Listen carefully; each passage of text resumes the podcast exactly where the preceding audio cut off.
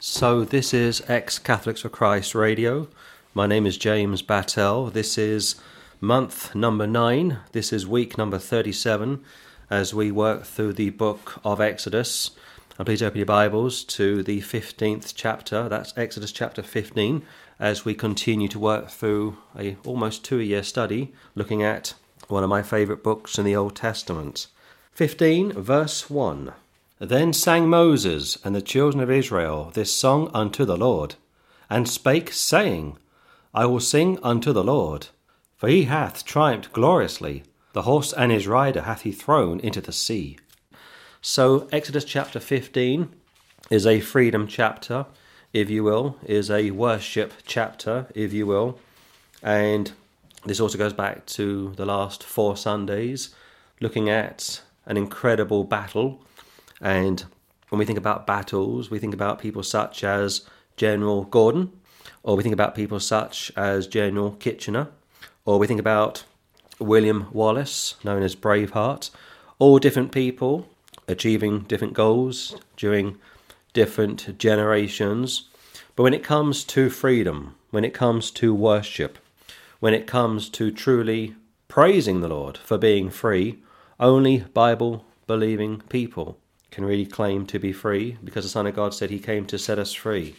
Then sang Moses and the children of Israel this song unto the Lord, and spake, saying, I will sing unto the Lord, for he hath triumphed gloriously. The horse and his rider hath he thrown into the sea. So singing and speaking is always connected with praise. Later on, the Word of God says to sing psalms in your hearts to the Lord to worship the Lord in spirit and in truth isn't always easy. Many times we are preoccupied with problems, situations, and if you are a Bible teacher like I am, you get your doctrine straight. You at least attempt to get your doctrine straight. And all scripture was given by inspiration of God and was profitable, first of all, for doctrine. It's imperative that you get your doctrine straight, but sometimes we put that ahead of our worship of the Lord. Know I'm guilty of that and you end up falling into the trap that Paul speaks about from 1 Corinthians 13 little love, or sometimes no love. You need love and spirit, spirit and truth. You need doctrine and love. But like I say, chapter 15, in a nutshell, is speaking about freedom, it's speaking about worship, because at the end of the day, you are either a servant to the Saviour or a servant to the serpent. That's all there is to it. You're either a servant to the Saviour or a servant to the serpent. You're either saved or unsaved. And for the Jews, they've just been rescued from Pharaoh. And it's been said that when they went through the Red Sea, and I mean the Red Sea, which became a sea of blood, people say the Red Sea, but in reality, the Red Sea became the Dead Sea because of all the deaths. And when the children of Israel went through the Red Sea, the waves were around 100 feet high, frozen. And like I said a couple of Sundays ago, it would take up to four and a half hours for the entire group of Israelites to go through the Red Sea. Supernatural. Supernatural from beginning to end. For he hath triumphed gloriously. The horse and his rider hath he thrown into the sea. Pharaoh on a horse, Messiah comes back on a horse. And again, Pharaoh is a great picture of the Antichrist. Through the years, there have been many antichrists. For today, I would say the Pope is probably the number one antichrist. He's got around 2 billion Catholics in his grip, and Catholics are also unfree or non free, I should say. They're not free, they can't breathe, they're in a system. If they do wrong, they are forced to do penance. There's no freedom in Catholicism, not really. There's no liberty in Catholicism, not really. They're in a system and if they speak out against that system, they are slapped down. That awful paedophile story, which broke around the world around a month or so ago, is still doing the rounds. It's somewhat gone off the boil. looks like the old boy is going to beat the rap. But one bishop came out, one very senior bishop in America, I forget his name, and he made a threat to Catholics. He made a threat. He said, in essence, if you challenge the papacy, look out. That's the power, you see, they still have over their people and many Catholics will only go so far. They may mess around with contraception, they may uh, may mess around with homosexuality, they may mess around with lesbianism, they may mess around with this or that, but they very rarely challenge the papacy head on because they are fearful. Same sort of thing you see. They're not free. Only Christians are really free. Look at verse 2. The Lord is my strength and song, and he has become my salvation. He is my God, and I will prepare him an habitation. My father's God, and I will exalt him. A habitation, he will live in my heart. The Lord Jesus Christ will say, In my father's house are many mansions. If it were not so, I would have told you. I go to prepare a place for you, and if I go and prepare a place for you, I will come again and receive you unto myself. That's good news. That's good news. And yet, if you sit down with a typical Jew, typical Muslim, typical Catholic, and ask such a person if they are really free, they have to say no. They hope they're free, but they can't guarantee that they are free. They cannot guarantee that their God has guaranteed them freedom. They hope they're free, but here, the Lord is my strength and song, Moses speaking, has become my salvation. Jesus, Yeshua, means salvation. Jehovah saves. He is my God. Thomas would say, My Lord and my God, but is he your God? If you're saved, you believe Jesus Christ is your God. At least I hope you do. Do you know that if you don't believe Jesus Christ is God, you are an antichrist? Did you know that? First John chapter 4. It says, If you deny that Jesus Christ has come in the flesh, you are an antichrist. That means, in essence, if you don't believe that Jesus Christ is Jehovah, who has come in the flesh, you are an antichrist, and as a result, you are unsaved. And I will prepare him an habitation, free will. Invite him into your heart, if you will. Of course, this is speaking about saved people, not unsaved people, but this is really in reference also to fellowship, relationship. First John chapter 1, staying in fellowship with the Lord. My Father's God, and I will exalt him. So Moses is a musician, if you will. He's singing. He will write some wonderful lyrics. His sister is a dancer, Miriam, and we'll speak about her later. This is a musical family. If you think about King David, he would sing and dance, but he would sing and dance on his own. If you think about dancing today, most dancing today, most dancers today are very erotic. If you think about Dancing with the Stars, a huge hit in America, or Strictly Come Dancing in the UK, another huge hit. You've got half dressed men and women dancing. Early evening, you've got kids tuning in with their parents. I mean, it's a big show in the UK, it's massive in America. Tens of millions tune in every week. I personally couldn't care less, but it's big business. A lot of people like to watch these dancers, celebrities dancing with professional dancers. They're half dressed. And people think it's okay. And People wonder why there's so much sin all around us. People wonder why children are raping children. People wonder why children are looking at pornography online. Look at the television. Look at a typical music video. Listen to what your kids are listening to. If you've got kids that are under the age of 15, get a pair of headphones or go on YouTube and just listen to what they are listening to. Those lyrics will turn your blood cold.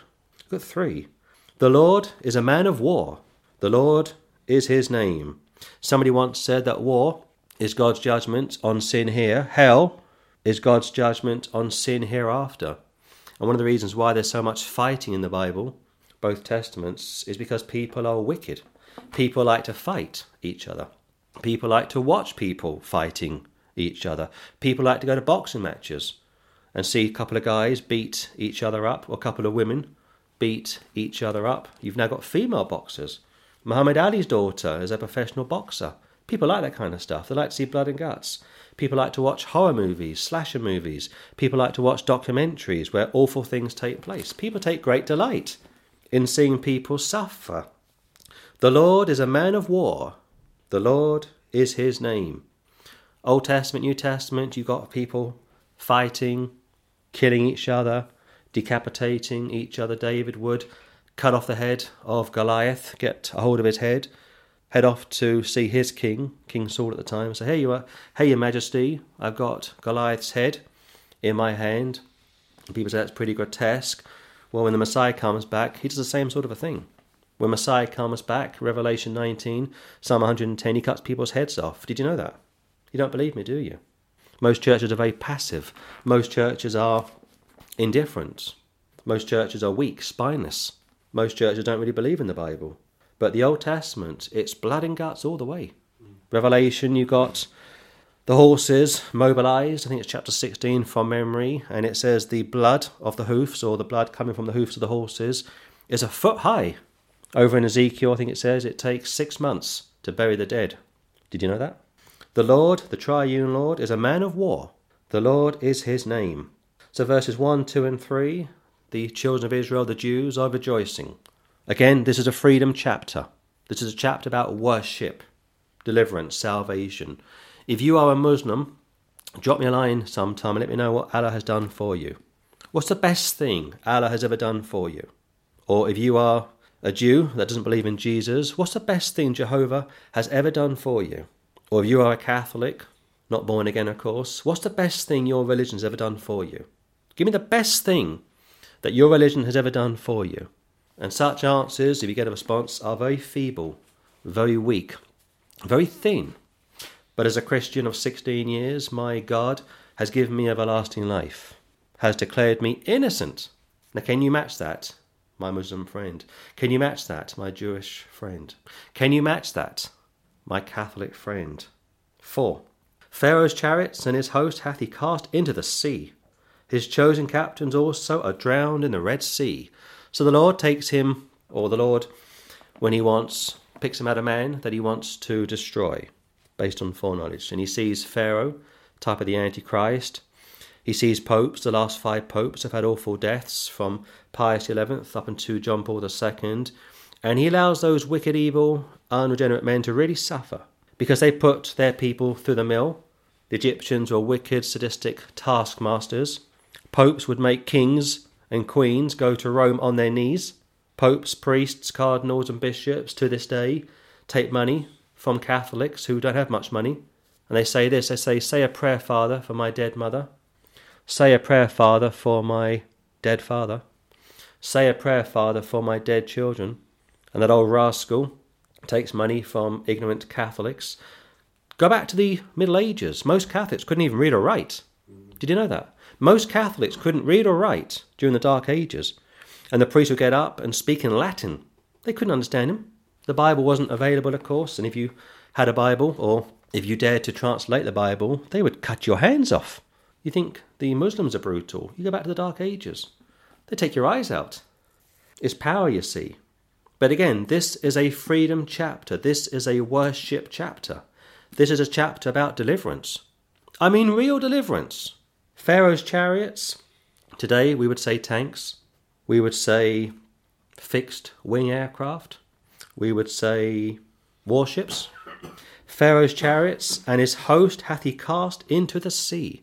Nobody had to help the Lord to do this. Nobody helped the Lord to create the world. Nobody helped the Lord to crucify Christ. Nobody helped the Lord to resurrect Christ. It's all of the Lord.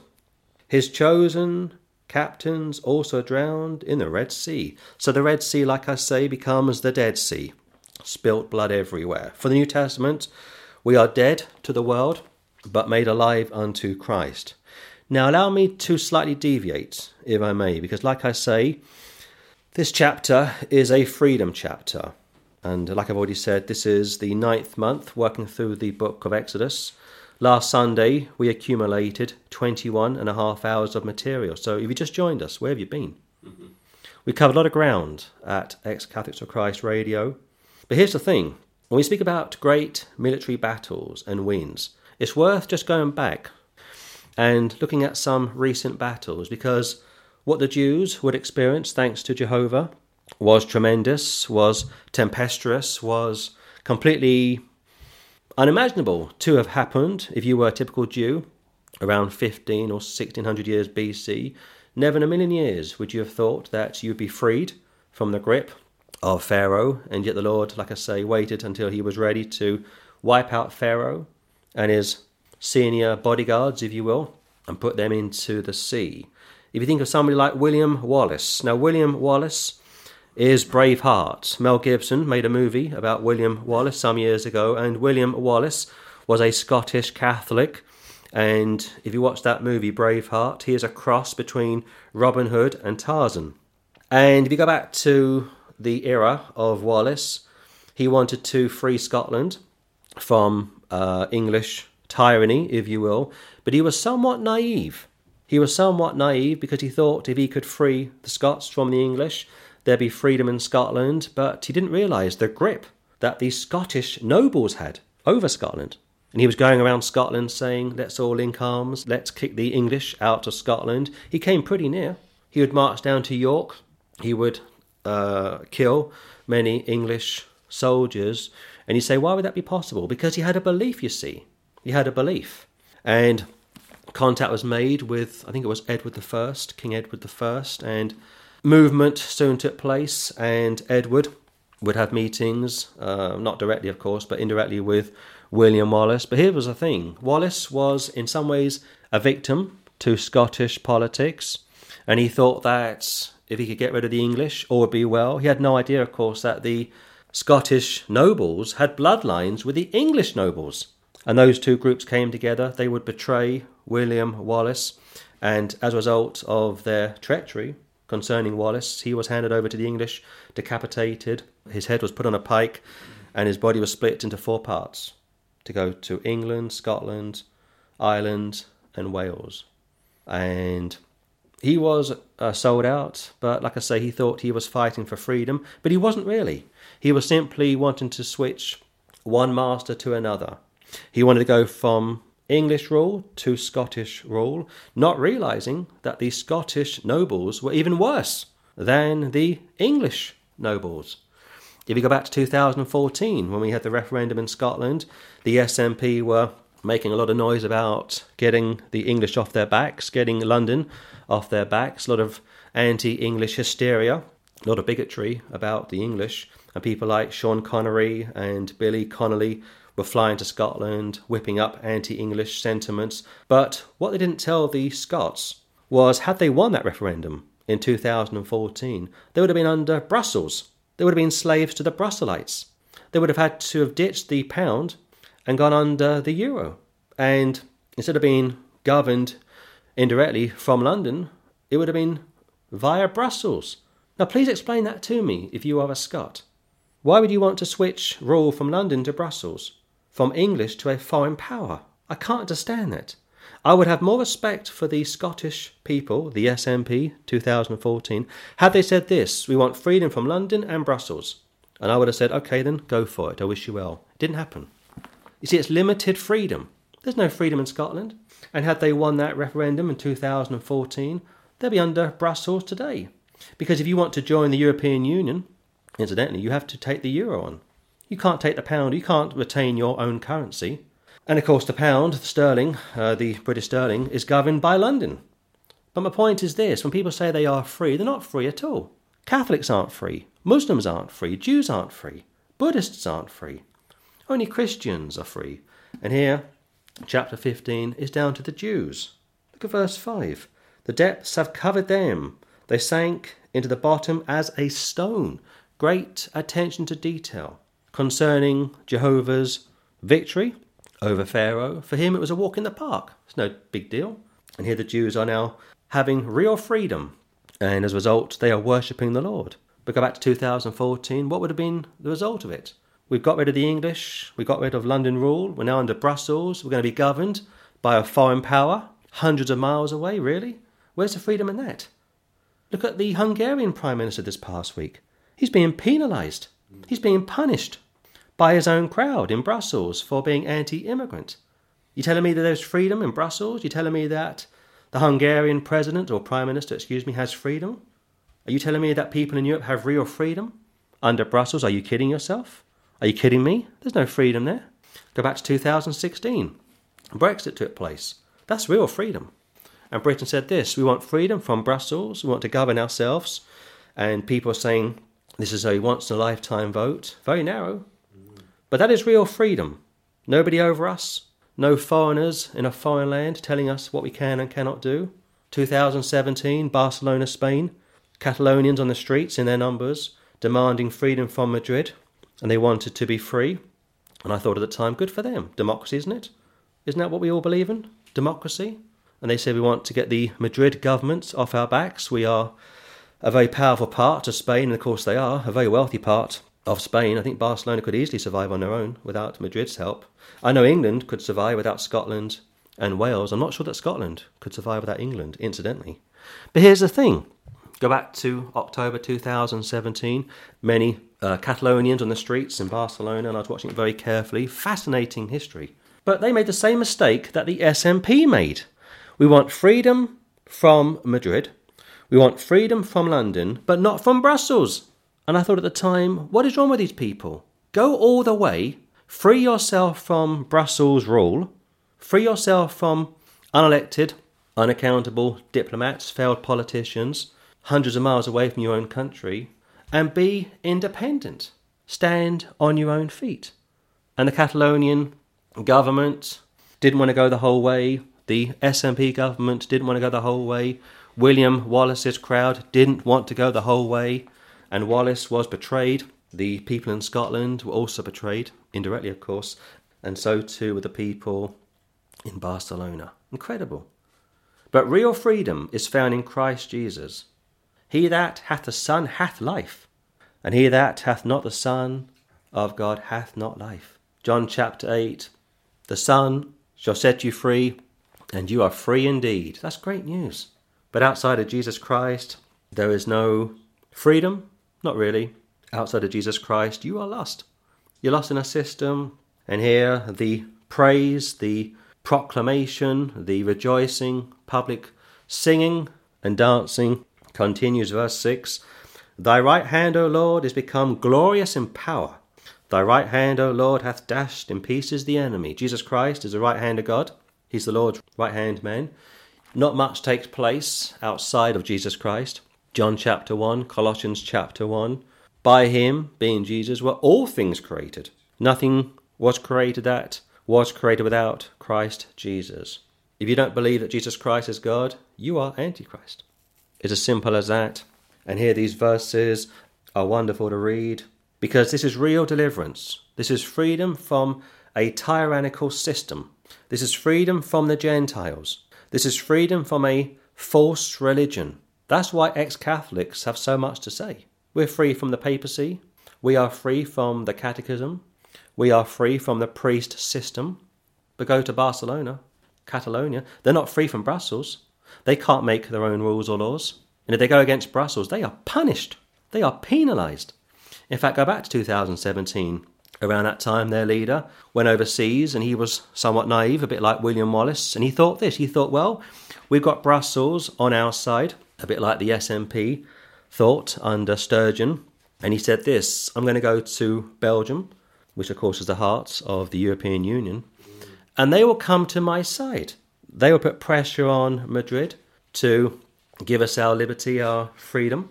And Sturgeon thought the same after 2016. The governments in Barcelona, the governments in Brussels, Strasbourg, Catalonia couldn't agree. Scotland, being Edinburgh, tried to do a deal with the EU. They couldn't agree. Brussels wouldn't allow the SNP to join the European Union until after Brexit. And the leader of the Catalonian government was sold out. He was hung out to dry by the government in Brussels. They had no interest in him. They told him to be quiet. They told him that Madrid were in control. They told Sturgeon to be quiet. And they told how London was in control. And yet these politicians turn around and say they are free. They're not free. And their people aren't free. The only people that are really free are Bible believing Christians and people in Britain once Brexit becomes a reality. Sixth again. Thy right hand, O Lord, is become glorious in power. Thy right hand, O Lord, hath dashed in pieces the enemy. And old Wallace, like I say, got down to York, killed a lot of English soldiers. He was a terrorist, incidentally. He was a Catholic, but he was a terrorist.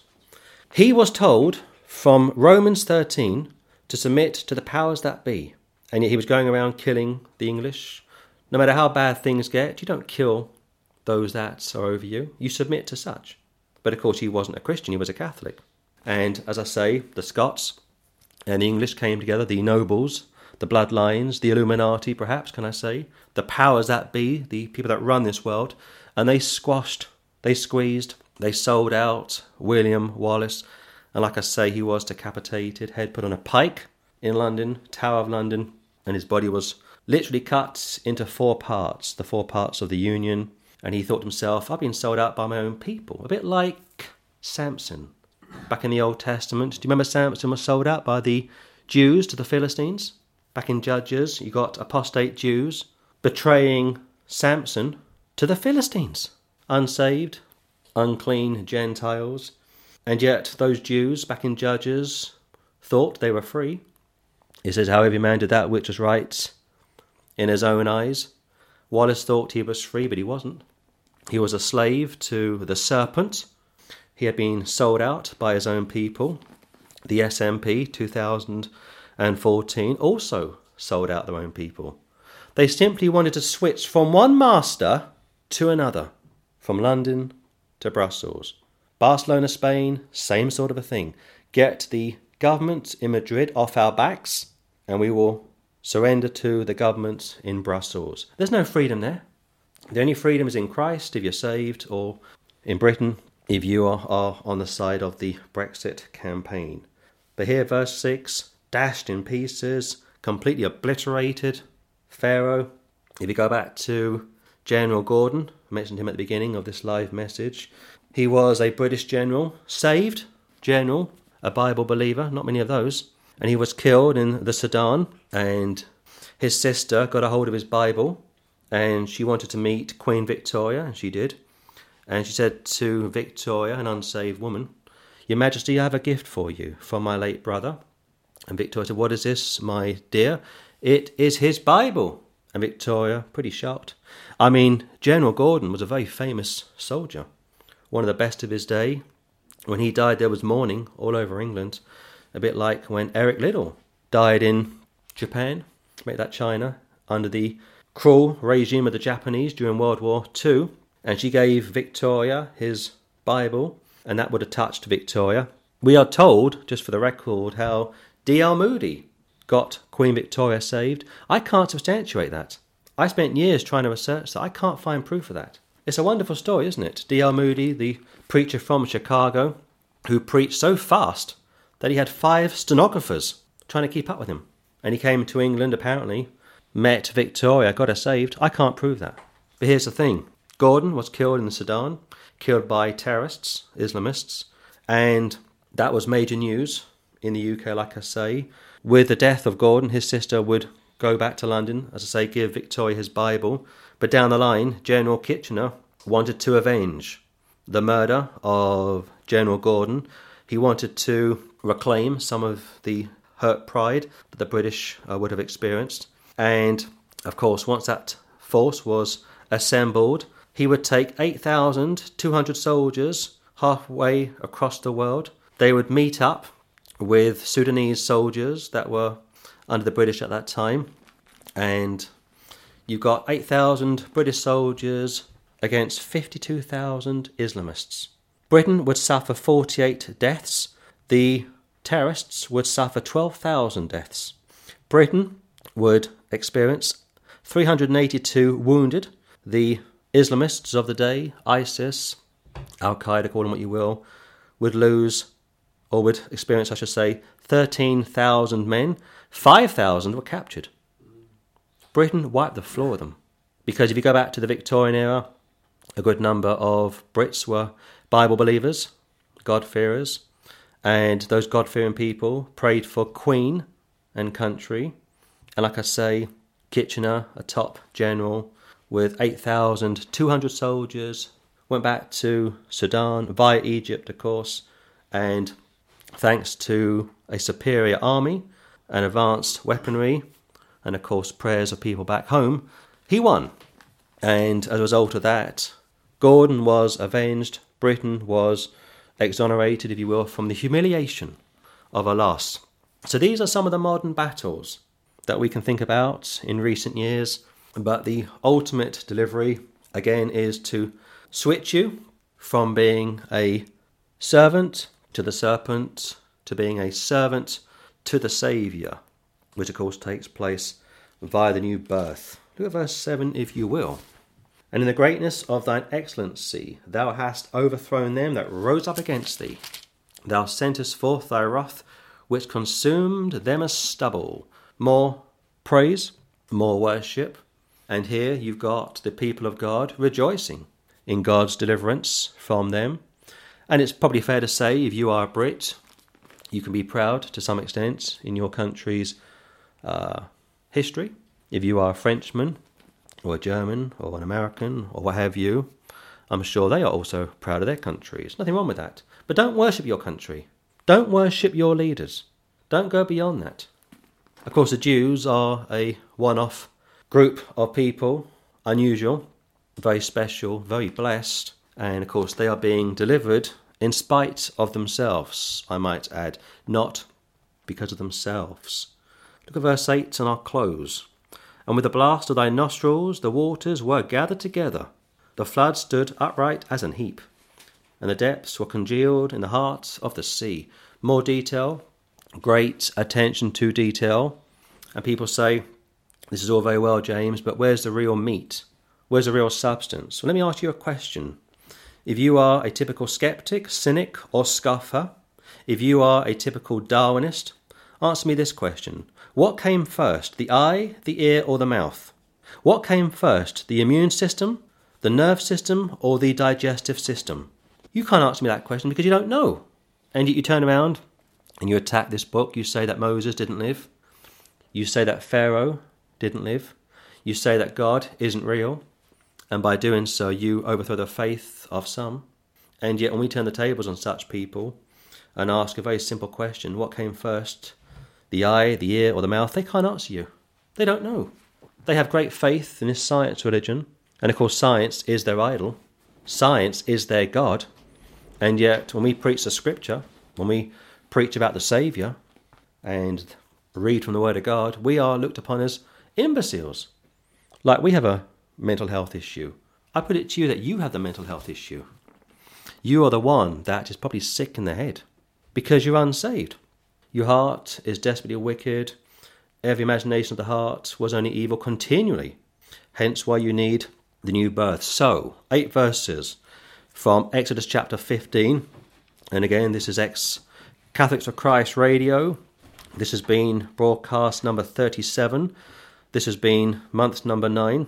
And by the grace of God, we've just gone into the 22nd hour trying to profile Moses and his sister Miriam, trying to get into the mind of Moses, trying to understand the background, the culture of the Jews, trying to really examine what is freedom. I mean, what is real freedom? Not some pretend freedom, like kick out the English if you're William Wallace and we got freedom. No, because you're still stuck with the Scottish nobles, who were Catholic, who were in bondage to the papacy in Rome. There's no freedom there, don't you people realise that? There's no freedom there. Or if you're in Scotland, 2014, kick out the English, get rid of the London rule, and what happens then? You've got the clan in Scotland, SNP, the so called good and the great, still calling the shots, under the authority of Brussels, using a foreign currency, being told what to do by unelected, unaccountable leaders. Where's the freedom there? Or go back to any other situation I've spoken about this morning. It's all the same kind of thing. There's only one real freedom, and that real freedom, like I say, comes from the Lord Jesus Christ, which of course is new birth. And in a practical sense, in a real, realistic sense, it comes through Brexit as well. Because as of next March, we have freedom from a foreign group, a foreign body of failed politicians. They can keep their euro, they can keep their rules, they won't penalise Britain anymore, like they are doing to Hungary, or how they betrayed the Catalonians 2017. They were so pro Brussels, or how they betrayed the SNP. And they too are so pro Brussels, real Brusselites. And yet the SNP were kicked to the gutter. Catalonia was kicked to the gutter. The Hungarian Prime Minister this week has been kicked to the gutter. There's no freedom. You bite the hand that feeds you, it will turn back and rend you.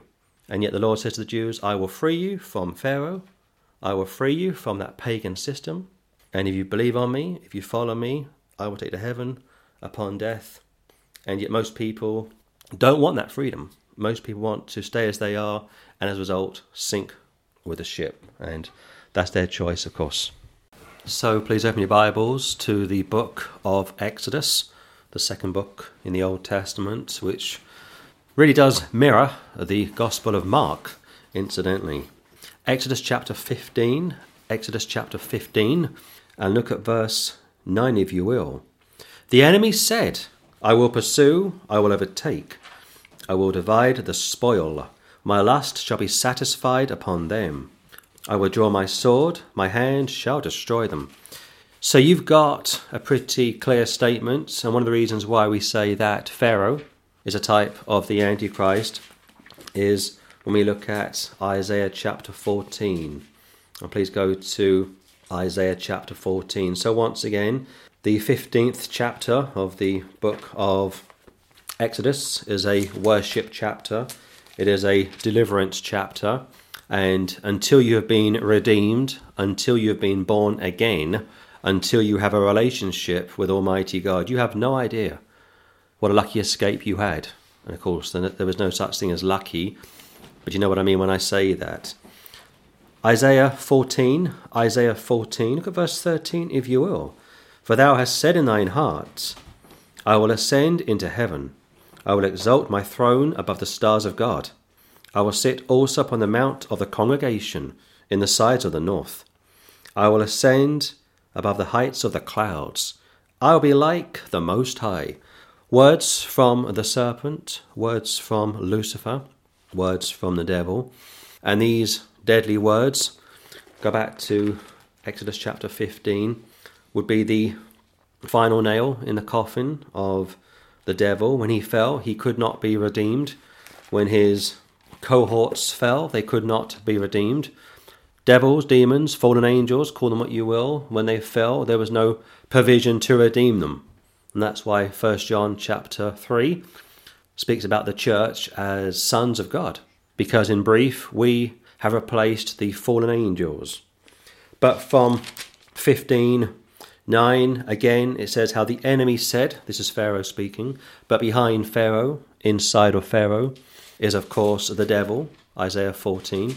Or go to Acts chapter 12, you got Herod on an occasion being carried around Rome with his triple tiara on, and people are screaming, shouting at him on their knees, weeping, overcome with grief and emotion, and never once did Herod, Acts chapter 12, give Almighty God the glory. Never once did Pope Paul VI or Pius XII ever give God the glory. And the popes, of course, are Antichrist, types of the Antichrist.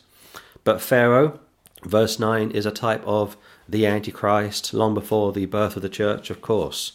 The enemy said, These are the final words of a dying man. Terrible, really.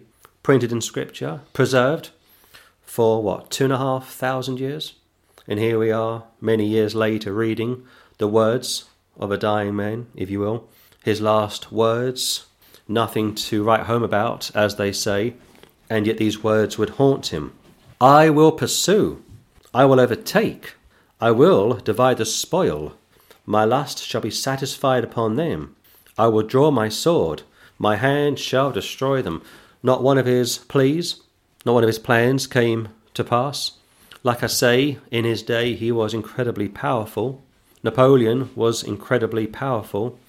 All of the popes, up until probably 1958, were incredibly powerful.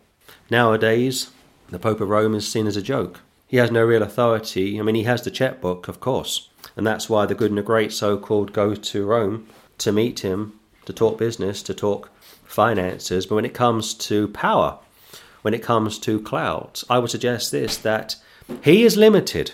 His presence is limited, and much of what you see is a show. It's great for television. But here you got Pharaoh about to go into the sea, and once he goes into the sea, he's not coming out. Somebody once said if you saw a man carrying a cross outside of Jerusalem, you knew one thing that he wasn't coming back. And it's the same sort of a thing concerning Pharaoh. And here devastating words, and like I say, these words would return to haunt him. Look at 10. Thou didst blow with thy wind, the sea covered them, they sank as lead in the mighty waters. And we say this that he sank as a stone, weighed down, going back to chapter 1. Pharaoh would say to the midwives, Take the boys and drown them in the sea. Just destroy them. Because one day the boys are going to grow up to be men. And when the men grow up, they're going to overcome, they're going to overtake our kingdom. If you go back to spy novels, if you go back to mafia movies, if you read accounts of people such as Al Capone or Sam Giancana, both would kill people with their own hands under the age of 15. And you read those accounts of, especially Al Capone, an evil, wicked man. And if you crossed him, he would always not only get in, uh, not get even with you. He wouldn't only get even with you, but he would take out family members. That hasn't really changed to this day. You've still got that in parts of Sicily.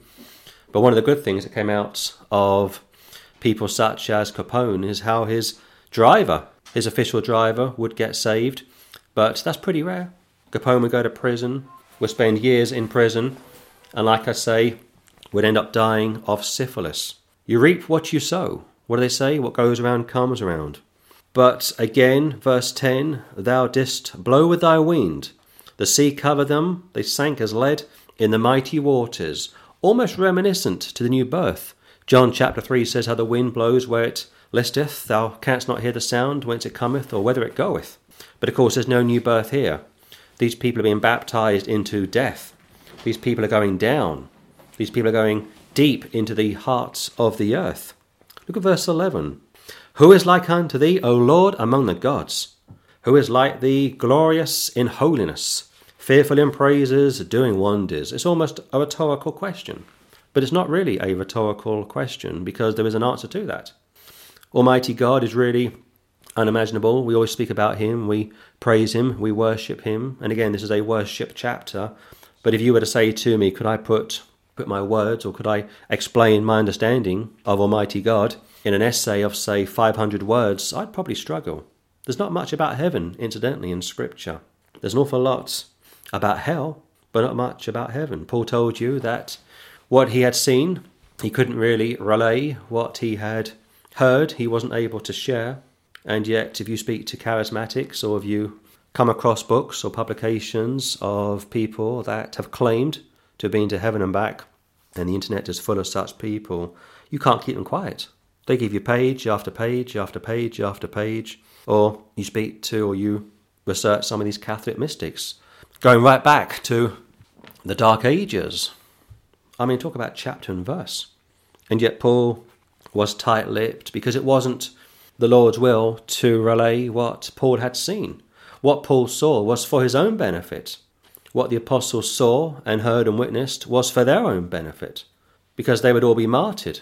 Some of the apostles, according to Foxe's Book of Martyrs, had awful deaths, just terrible deaths. Who is like unto thee, O Lord, among the gods? Allah doesn't come near. Hare Krishna doesn't come near. The Moonies don't come near.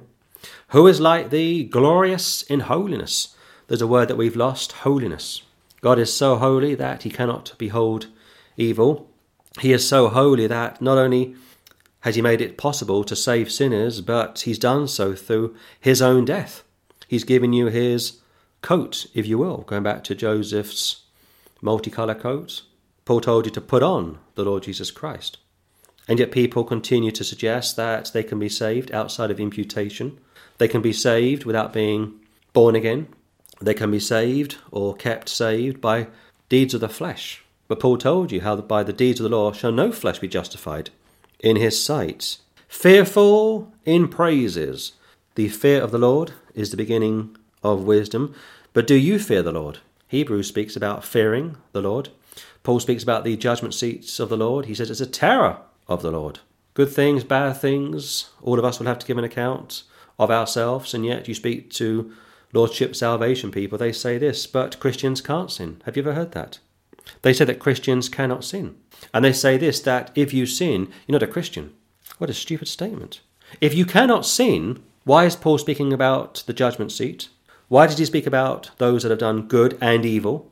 If you can't sin, why would the word evil even be found in 2 Corinthians chapter 6.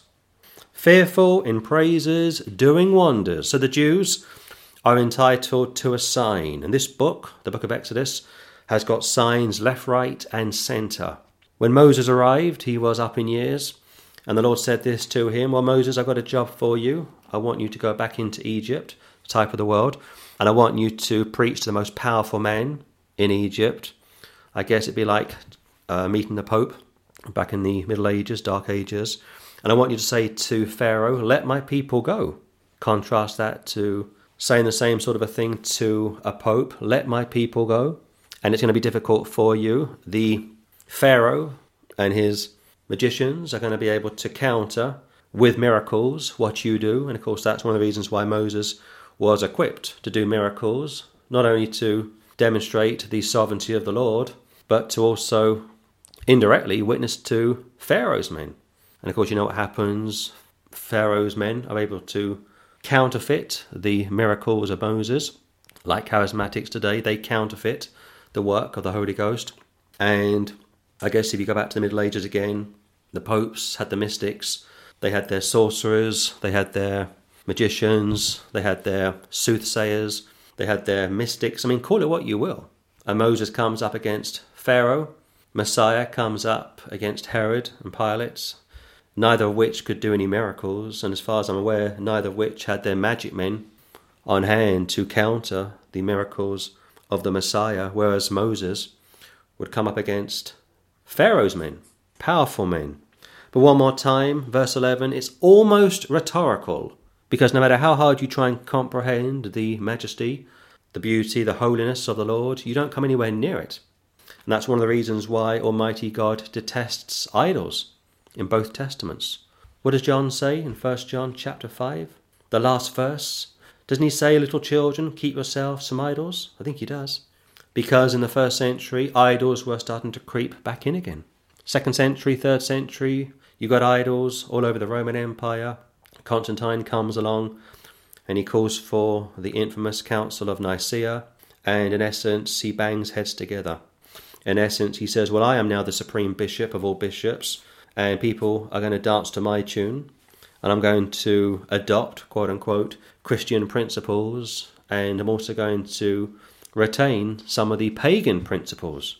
I want to appeal to the pagans and the so called Christians deep into apostasy by the fourth century. And that's one of the reasons why the ecumenical movement today is in such a poor state, because they've done exactly the same thing.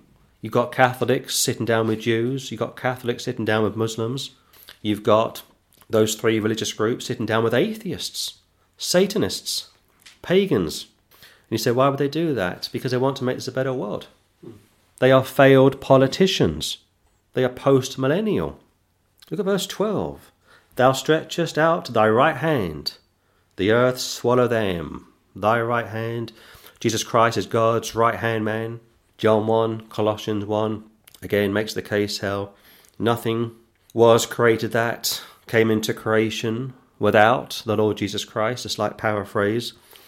And those two verses from John 1 and Colossians 1 are wonderful verses to affirm the deity of the Lord Jesus Christ. But again, I'm thinking about the spirit behind Pharaoh.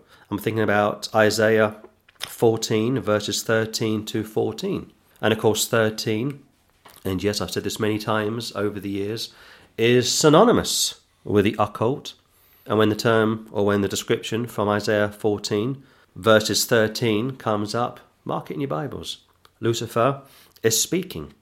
In fact, somebody once said the first person to speak in Scripture was the devil, Isaiah chapter 14, based on the belief that before Adam fell, before Eve fell, the devil had already fallen. Of course, that goes back to the gap theory, but it's an interesting hypothesis. It wasn't Adam, where art thou? It wasn't the serpent beguiled me, or what would Adam say? The woman made me do it like a couple of kids blaming each other. The first person to speak in Scripture could quite possibly be the devil. Isaiah 14, 13 to 14. And yet, most people, most religious people, don't believe in the devil. They give him lip service at best, or they say, well, the concept is possible, but the reality of an actual serpent, an actual devil, is far fetched. Something out of Dante's Inferno. They're kidding themselves. Do you know something? Outside of the triune God, the most mentioned person in the New Testament and the Old Testament, both Testaments, is the devil. And yet, if you speak to Calvinists, they say this they say, Well, the Lord is the author of sin. They actually say that. Can you believe it? Never mind, the devil made me do it. Never mind, the devil made Peter cuss and swear, blaspheme, and yet he was saved, incidentally, when he did that. Or, never mind, Peter kicking against grace, Galatians chapter 2, and yes, the devil made him do that, and yet he was saved, incidentally, when he did that. Oh, no, no, they say, Almighty God is making people do bad things based on his sovereign counsels before the foundation of the world. Not once found in Scripture, by the way. This comes from their own corrupt minds. And when they say that, they paint God as the real boogeyman. Never mind the devil, never mind your flawed, sinful natures. Let's blame Almighty God. And when they do that, they fall into the same trap that the Pharisees would do when they saw the Messiah doing miracles left, right, and centre, like Moses would do. And instead of falling on their faces and giving God the glory, would say that the Messiah was doing his miracles based on Satan. 13. Thou in thy mercy hast led forth the people which thou hast redeemed. Thou hast guided them in thy strength unto thy holy habitation. Redeemed. Back to the boy and the boat analogy. 1555 BC, the Jews are delivered from Egypt, type of the world. They go into Israel in belief. 1945, the Jews are delivered from Europe, a type of Egypt. They go into Israel in unbelief. Go back to 1945, 1946, 1947, 1948. Those Jewish gentlemen were communists. Go back to the Russian Revolution, 1916, 1917, 1918, 1919. They were communists. Trotsky was a communist Jew. Vladimir Lenin was a communist Jew. And some of the leaders that went into Israel, 1945, were communist Jews, trained, equipped, assisted via Moscow. And that's one of the reasons why Russia, under Joseph Stalin, would vote for Israel to be recognized in 1948. And the Americans especially said this well, if we're not careful, Israel could become a communist country. Mm. We can't allow Israel to become a communist country. Because, like I say, 48 onwards, people such as Begin and perhaps Golda Meir and some other top uh, Jewish leaders were on the left and other well to do people, and the Americans were panicking. We have to assist Israel. And of course, America pumped millions into Israel and was successful in averting Israel from becoming a communist country. And every so often, the leadership in Israel, 1948, 49, 50, would play the religion card, like Stalin would do in Russia, 1941. And this is the reality of when it comes to trying to understand what is really going on. 1555 BC or thereabouts, they leave Egypt and they go into Israel. Yes, in belief, although down the way, down the line, many would fall foul. And from the book of Numbers, on one occasion, Almighty God would kill 23,000 unbelieving Jews. Hebrews speaks about this from chapter 11 from memory. And you say, what's it all about? Well, in essence, they go back into Israel, 19 48. They go back into Israel, or they go into Israel for the first time, 1555, because of the Messiah. That's the only reason why the Jews are still around today. That's the only reason why Israel is still around today. 1948, there was a character whose name escapes me who worked for the State Department in America, and he wrote a memo to Truman, and he said this he said, We don't think Israel is going to last the year. We can't see how Israel is going to last the year. You can understand why somebody at the State Department would think such a thing. But of course, they don't know the Bible. They don't realize that Jesus Christ has to come back. He's not done.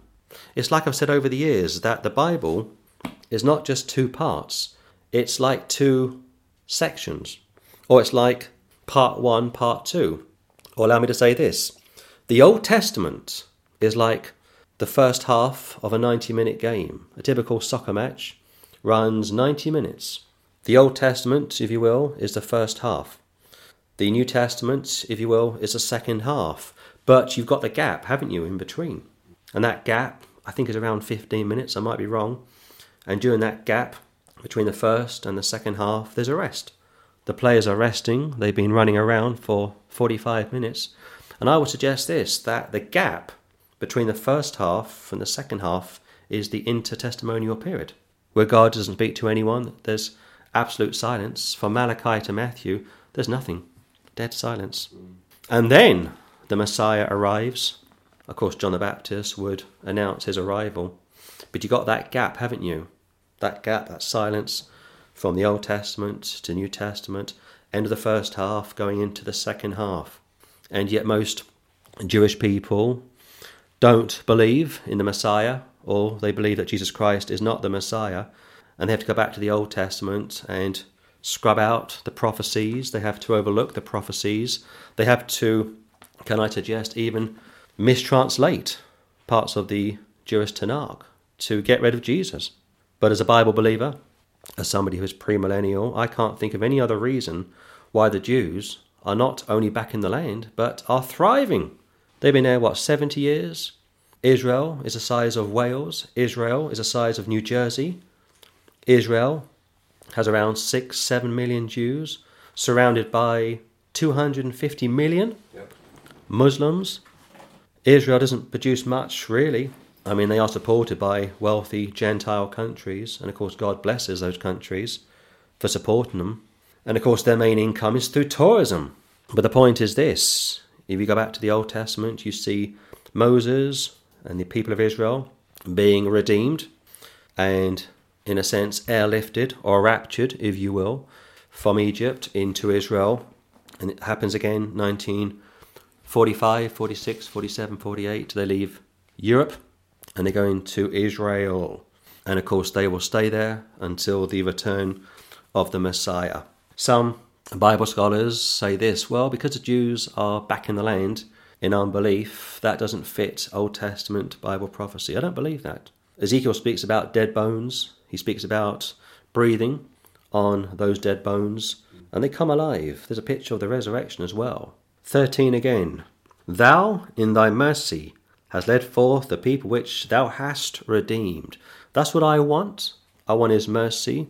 I don't want his justice. Going back to the judgment seats of the Lord, the terror of the Lord, and I received his mercy 16 years ago. And the Word of God says, if we confess our sins, he is faithful and just to forgive us of our sins.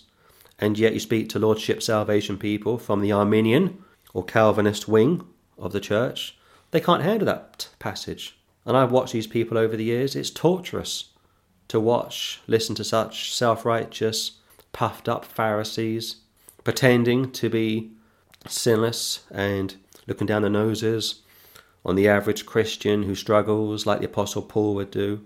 What would he say from Romans chapter 7? What I want to do, I don't do, and what I don't want to do, I do. That sounds like me. Does it sound like you? The people which thou hast redeemed, past tense, we are redeemed according to Colossians chapter 1, through, via, by the precious blood of the Lamb. You can't beat that. Your salvation is dependent upon what somebody else has already done for you, like 2,000 years ago. And that's why you can't lose your salvation. That's why you can't work for your salvation. It's already been done for you. When Joan Crawford died, she left $150,000 or thereabouts. She made nearly 100 movies. At the height of her career, she was a top star couldn't have any children, would adopt four, would adopt two female twins, two sisters, and a boy and a girl. And these four children, like I say, all adopted, lived in Beverly Hills, California, and the first two children that she would adopt were tortured, I mean physically, beaten, I mean physically. But as the older two grew up, Joan Crawford decided to adopt two more children, twins, like I say, twin girls. They had it very easy. They were her blue eyed girls, if you will. And to cut a long story short, when Joan Crawford died in the 1970s, the four children were called to her lawyer's office to hear the will being read. And to their shock and horror, Joan Crawford cut out of her will her eldest two adopted children. And she left something like $45,000 to one of the two twins, strange woman Joan Crawford, And the eldest two children got a lawyer and threatened to sue their adopted siblings and to stop it going to court to avoid a scandal in the press. The twins, I think, let me just correct myself, the twins were given $45,000 each out of a out of an estate of around $150,000. She would leave some $50,000 to some secular charity, and the rest would go to her long-time secretary. But the twins didn't want to have their dirty laundry washed, aired, exposed in public, and therefore they decided to write a check out mm. to their adopted brothers and brother and sister, and that stopped it going to court. But even if it had gone to court, it'd be very difficult to challenge Joan Crawford's will. But here, the children of Israel have been redeemed, purchased, concerning physical deliverance. For today, we have been redeemed physically and spiritually. We are the people of God. Thou hast guided them in thy strength unto thy holy habitation. Could be Mount Zion. When the Messiah arrives, he would preach from several mountains, and one of the most famous is a sermon on the Mount. Moses would go up to meet the Lord 40 days, 40 nights. And Acts chapter 1, the Lord takes the apostles up to a mountain and they see him go up into heaven. And it says, As he went up, so would he come back, meaning that those that saw him going up, being the church, will see him come back. That's a good picture, there's a good reference for the rapture. So these verses are wonderful, and like I say, this is a worship chapter. This is a chapter concerning deliverance. And when it comes to rejoicing in the Lord, God's people are a cut above the rest of the world. And I'll say it one more time if you are a non Bible believing Christian, if you're not a saved man or woman, you have nothing to be happy about, you have nothing to sing or joke about or laugh about. If the truth were known, you are potentially seconds from eternal damnation. But for the Jews, as far as God was concerned and still is, they are a special people. And a question gets put to people such as myself that are premillennial. But aren't the, aren't the Jews responsible for this? Aren't the Jews responsible for that? Didn't the Jews create communism? Didn't the Jews create the Illuminati? Didn't the Jews do this? Didn't the Jews do that? Well, hold on a second. Paul told you very clearly from Romans chapter 11 how it is true that the Jews are enemies of the church. And he also told you from Thessalonians 2, from memory, how they crucified their Messiah. And Jesus would tell you from Matthew 23 how they crucified, how they killed their own prophets. And yet, in spite of all that, Jesus would say on the cross, Father, forgive them, for they know not what they do. Paul would tell you that although they are enemies, present tense, for the sake of the gospel, and they are, you go on YouTube, you check out Jews for Judaism, you go to Israel, and you come across these Jewish rabbis, they detest Jesus. They detest the church, and they are doing their best to destroy Christianity, to stop Jews from, uh, from converting to Christianity. And yet, Paul told you that although they are enemies, they are also beloved for the sake of Abraham, Isaac, and Jacob. And this causes a great level of agony for the Bible believer. What does he do? Does he stand with someone like Texe Marrs? Does he stand with someone like Steven Anderson and historically the Church of Rome and attack the Jews? Or does he stand with the Apostle Paul and the Lord Jesus Christ? Just because we are premillennial, just because we understand that the Jews are beloved, for their father's sakes, just because we know that Israel continues to flourish because of the Messiah's return, doesn't mean that we turn a blind eye to some of the evils which they have done. Jesus Christ would call out the Pharisees, Paul and the prophets would call out the sins of apostate Jews, and I can't see any reason why we can't do it. I'll tell you something else. You hear some of this anti Christian rhetoric which comes from the mouths of rabbis, mostly Orthodox, and they attack Christianity, they attack Jesus, they attack people such as myself, they especially attack Jews that convert to Christianity. And I can think of a couple of well known Jewish rabbis that I've been watching online over the past couple of weeks. Very interesting to watch, incidentally. But I think this I think how hypocritical they are. Because those guys, on the one hand, are criticizing what we believe as Bible believers and Bible readers. And they're going around, as I say, trying to reverse our interpretation of Psalm 22, how they pierced my hands and my feet concerning the Messiah. Or they get to Isaiah 53, speaking about the Messiah, and they try to reinterpret that. And yet those rabbis are biting the hand that feeds them. And I go one step further. Those rabbis will stand up and speak to Jews in Israel, in Jerusalem, in New York, probably in London, Manchester, around the world, and they will attack our Saviour and they will attack our belief in the uh, Saviour, and yet they won't discourage Christians going to Israel. Isn't it interesting? They'll take your money, but they won't take your Messiah. And that's one of the reasons why Israel continues to flourish to some extent because of tourists that have been or that will go to Israel. And I want to hear a rabbi get up and really put his money where his mouth is. I want to hear a rabbi get up and say, Don't come to Israel, you Christians. They call us pagans, incidentally. They say that we worship three gods. Have you ever heard that? They say that we worship three gods. They do what the Muslims do, they do what the anti Trinitarians do, and they call us pagans, and they call us children of the devil. And I won't tell you what the Talmud says about our blessed Saviour, but those Jews will take us to task for being followers of the, of the Lord Jesus Christ. They will overlook the fact that we love the Jews, that we defend them, that we believe both testaments, and yet they want your money. They're hypocrites, don't you know that? They want your money, but not your Messiah. And I'll say this one final time that if it wasn't for the Lord Jesus Christ, there'd be no Israel today. Why would the Lord allow the Jews to go back to Israel if there's no future plan of the return of the Messiah? He has to go back to Israel because one day the two witnesses are going to be sent. The third temple is going to be built. The 144,000 are going to be sent to preach. And he's going to reign, whether those rabbis like it or not, from Jerusalem. And he'll be there for 1,000 years. So I say these things because I appreciate some of the rhetoric and hysteria that continues to ricochet around the world concerning Israel and the Jews and what have you. But as somebody once said, you've got to love them. You have to love the Jews.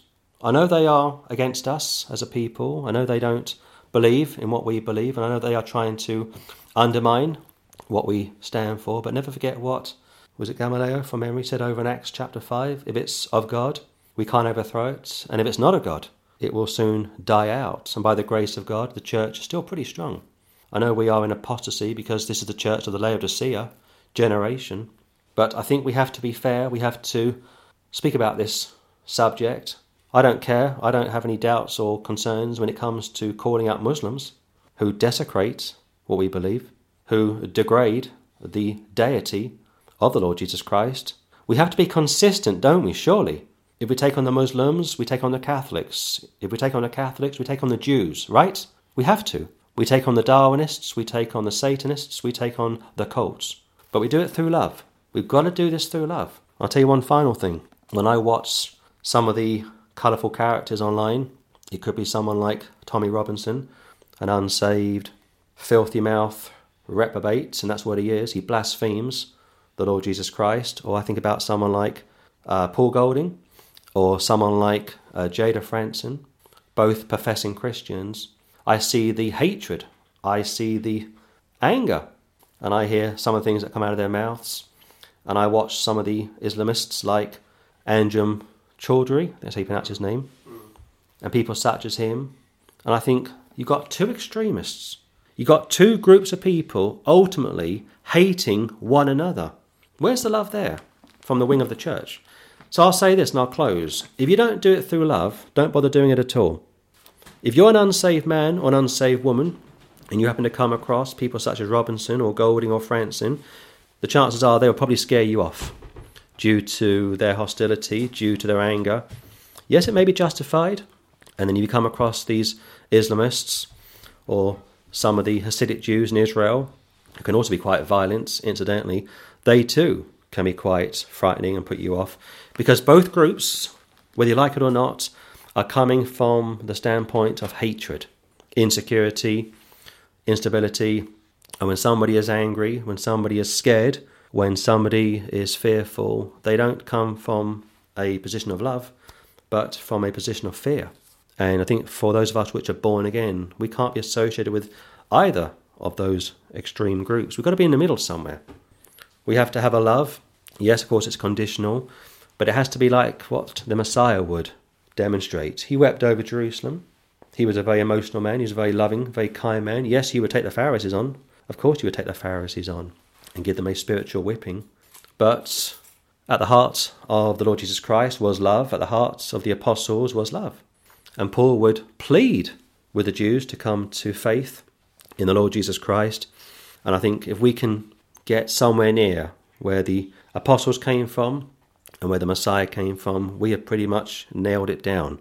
Don't be anti, don't be hateful, don't allow the devil to cause you to hate anyone or anything. There has to be a level of love. There has to be. The scripture says how vengeance belongeth to the Lord. He will deal with these people. It could be Islam, it could be Orthodox Judaism, it could be Catholicism, it could be the far right, it could be the far left, it could be Darwinian evolution, it could be Satanism, it could be Hinduism, it could be anything, anywhere, at any time. But as far as we are concerned, as far as I am concerned, I want to do what I do from the standpoint of love love for the Messiah, love for the Word of God, and hopefully demonstrating the love, mercy, and holiness of Almighty God. Exodus chapter 15. Exodus chapter 15. Look at verse 14, if you will. The people shall hear and be afraid. Sorrow shall take hold on the inhabitants of Palestina. So, if you go back to the book of Genesis, if you think of Jacob and his sons after the incident concerning Jacob's daughter's brutal rape, and his sons decided to take matters into their own hands, and they were very cruel, very uh, vengeful, and later on Jacob would punish uh, his sons for their behavior. But it says from Genesis how the fear of God, the dread of God, would follow Jacob and his sons out of that particular town, because of course if you were to sit down and weigh up the pros and cons, or if you were to assess Jacob and his sons versus the villagers, the communities, the towns, the city people, there was no way in a million years that Jacob and his sons could have pushed back the aggression. And therefore, once again, uh, Jehovah steps in and deals with his people. He will protect his people, even when his people are in the wrong. Going back to the book of Numbers concerning Balaam, and on one occasion, Balaam was hired to curse the people of Israel and of course, you know that story very well. And Balaam said, I can't see any sin in the camp. As far as I am concerned, everything is rosy and dandy. There's a lot of holiness, a lot of sacredness in the camp. And of course, the camp was loaded with sin, idolatry, wickedness. That's a great picture of imputation. Going back to the great white throne judgment, when the devil is present, the triune God is present, and those that survive the tribulation are going to be resurrected. And of course, those that survive or those that live and die during the millennium are going to be resurrected to receive their crowns at the great white throne judgment. Of course, for those of us today, we are rewarded at the great, excuse me, at the judgment seats of Christ, at the judgment seat of Christ. But at the great white throne judgment, the devil is there and he is just ready to move. He's ready to pounce, he's ready to find fault in, like I say, those that will be saved during the tribulation, those that will be saved during the millennial reign, and they will be resurrected to stand in the presence of the triune God. And the devil is like a prosecutor. He's ready to move. He's got a lot of dirt on you. Somebody once said, when Jesus Christ uh, made the statement, how the devil is coming, and he has nothing on me, nothing in me, nothing against me. And somebody once said, Yes, that's very true, but the devil's got plenty on us. A lot of truth in that. 14 again. The people shall hear and be afraid.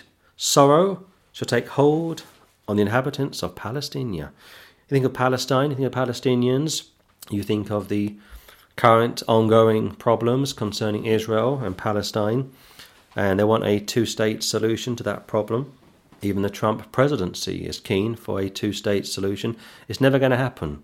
Anybody who carves up Jerusalem, especially, and forces it to become a two state city is in a lot of trouble. Mm-hmm.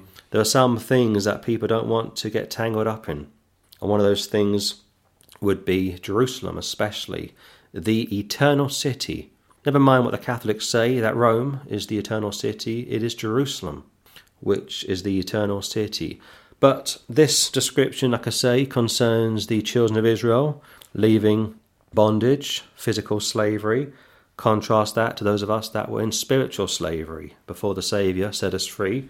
And as they leave physical slavery, you've got the surrounding districts seeing what is going on. And if you think of that account from the book of Joshua, when Rahab speaks to Joshua's spies, and she says to those spies, Yes, we've heard all about you. We know what your God has done for you. Jethro would say the same to Moses. We know that there's only one true God, which shows how quickly news spread around the world, long before email, long before Viber or Skype or WhatsApp, long before the internet. Word of mouth was the way that people would communicate. And I said this before and I said again very briefly that 10 BC, there are no Christians anywhere on the face of the earth. 100 AD, you've got around 10 million. That shows you how quickly the gospel spread. Look at 15. Then the dukes of Edom shall be amazed. The mighty men of Moab, trembling, shall take hold upon them. All the inhabitants of Canaan shall melt away. Absolute fear and dread, going back to the Jacob accounts. On paper, Jacob and his sons wouldn't have been able to repel any aggression, any vengeance. Strictly speaking, what Jacob's sons did was wrong. But of course, go back to the book of Genesis. There's no police force, there's no army. You've got groups within groups. You've got uh, people uh, running their own show, as it were. And when that incident took place, Jacob's sons were grieved, which is natural, and they started to uh, brood, which of course is natural. And after a while, they decided to move. And Jacob said, You brought all this shame, all this grief, all this pain towards me. It was all me, me, me. And eventually they got out by the skin of their teeth. And like I say, the fear of God followed them, the dread of God followed them. Nobody dared approach Jacob because Jacob is, of course, Israel. So, once again, if you think of Israel prophetically, if you think of any nation, any people, anyone anywhere that would dare speak against Israel or threaten Israel's exist- uh, existence, you know what would follow? World War II, the collapse of countries. If you go back to 1948, you've got Russia supporting Israel's return to the land, voting for Israel at the United Nations to be recognized because again, the Russians were hopeful that Israel would become a communist country, an atheist state. And over the next two or three decades, Israel became more friendly with America. American money was able to uh, keep Israel afloat, and Russia didn't like that. And it's quite possible that agents were dispatched to deal with, shall we say, Israel's close alliance with America. And when somebody uh, strays from communism, shall we say, or socialism, shall we say, the mother country being Russia will do what she can to regain power. 1989, Russia is sunk. 1989, the Soviet Union is finished. 1989, it's all over. And for the next five or six, seven or eight, nine or ten years, it's a third world country. Mm-hmm. You mess with Israel, directly or indirectly, look out. But here you're looking at an event that took place 15, 1600 years before the birth of the Lord Jesus Christ. We could suggest this. We could suggest that during the thousand year reign of the Lord Jesus Christ, we know that many people are going to be born. A lot of nations are going to be on the new earth. And it does appear from the book of Revelation that people are still living in their own communities. Not much integration like today. A lot of people don't want to integrate. A lot of Muslims don't like to integrate. But so do the Jews. I saw a documentary last week of Hasidic Jews in New York. There are thousands of them. They don't speak English, they speak Yiddish. They don't mix with the Gentiles, and they were told time after time to witness to the Gentiles, to tell the Gentiles how wonderful Jehovah is. They wouldn't do that. They have no interest in anybody outside of their community, and they have failed miserably when it comes to evangelizing.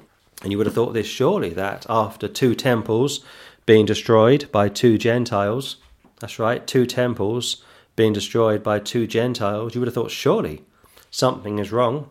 We serve the one true God, and they certainly did, past tense, and we are the people of God, and they certainly were, past tense, and now they are cast off people.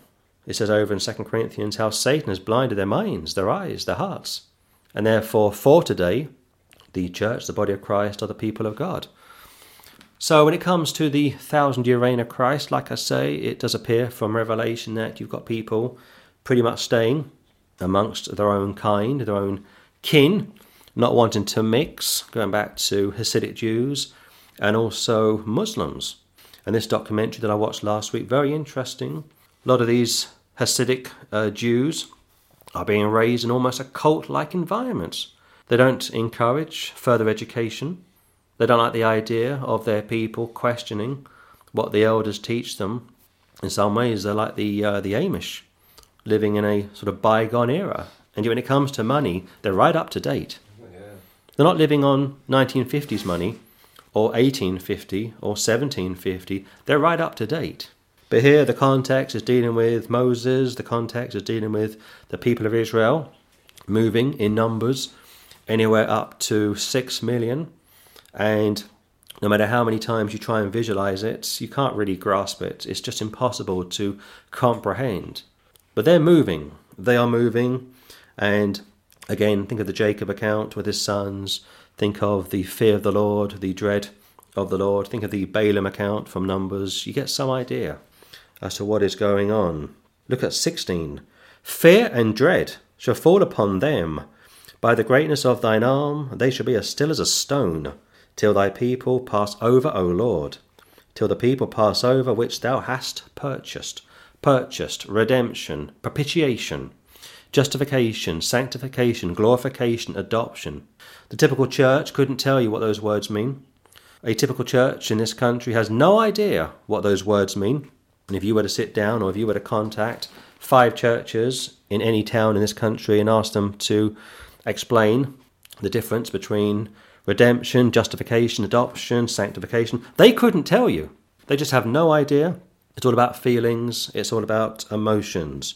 Fear and dread, going back to Jacob, Genesis, shall fall upon them. It will fall upon them. By the greatness of thine arm, they shall be as still as a stone. Going back to this redemption taking place thanks to the right hand of the Lord, and of course, Jesus Christ is the Lord's right hand man. Till thy people, context, the Jews, pass over, O Lord, till the people pass over which thou hast purchased. So he would pick himself a people, he would rescue himself a people, he would redeem himself a people. The body of Christ is a redeemed bride. The body of Christ is a bride without blemish and spot. Not only are we declared not guilty, in the eyes of the Lord once we believe on Him, but we are declared innocent. You can't beat that. It's one thing for a judge to say to a criminal, not guilty, and he turns around and walks out when he knows that he is guilty. But imagine a judge saying, innocent. You'd be clapping your hands, wouldn't you? And that's what God says to those that come to Him. Not only has He pardoned all of our past, present, and future sins, but He declares us innocent in his own eyes based on the Lord Jesus Christ's substitutionary atonement. Now, you can't get anywhere near that. And maybe one of the reasons why Jews, like Hasidic Jews, and Muslims, like those that hold to Sharia, are so silent when it comes to their lack of witnessing is because they've got nothing to tell you. What can they tell you? What can a Jew tell me? What can a Jew tell you? What can a Muslim tell me? What can a Muslim tell you? I mean, break it down, people. What can these people tell you? What hope can they offer you? You don't speak Yiddish, you don't speak Arabic, you don't speak Hebrew, you don't speak Aramaic, you don't speak their languages, you don't recognize their customs. They have no interest in you. Whereas the church, the body of Christ, has a great interest in the world. That's why Christians are being martyred all over the world, because we have something to offer the world. And that's why atheists and Darwinists, especially, like to fire all of their guns on Bible believing Christians because they know that we have the truth. They won't spend five minutes going after Muslims or Jews.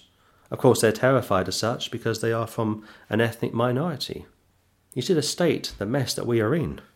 But here, it's physical deliverance. Contrast that to the church age, spiritual deliverance.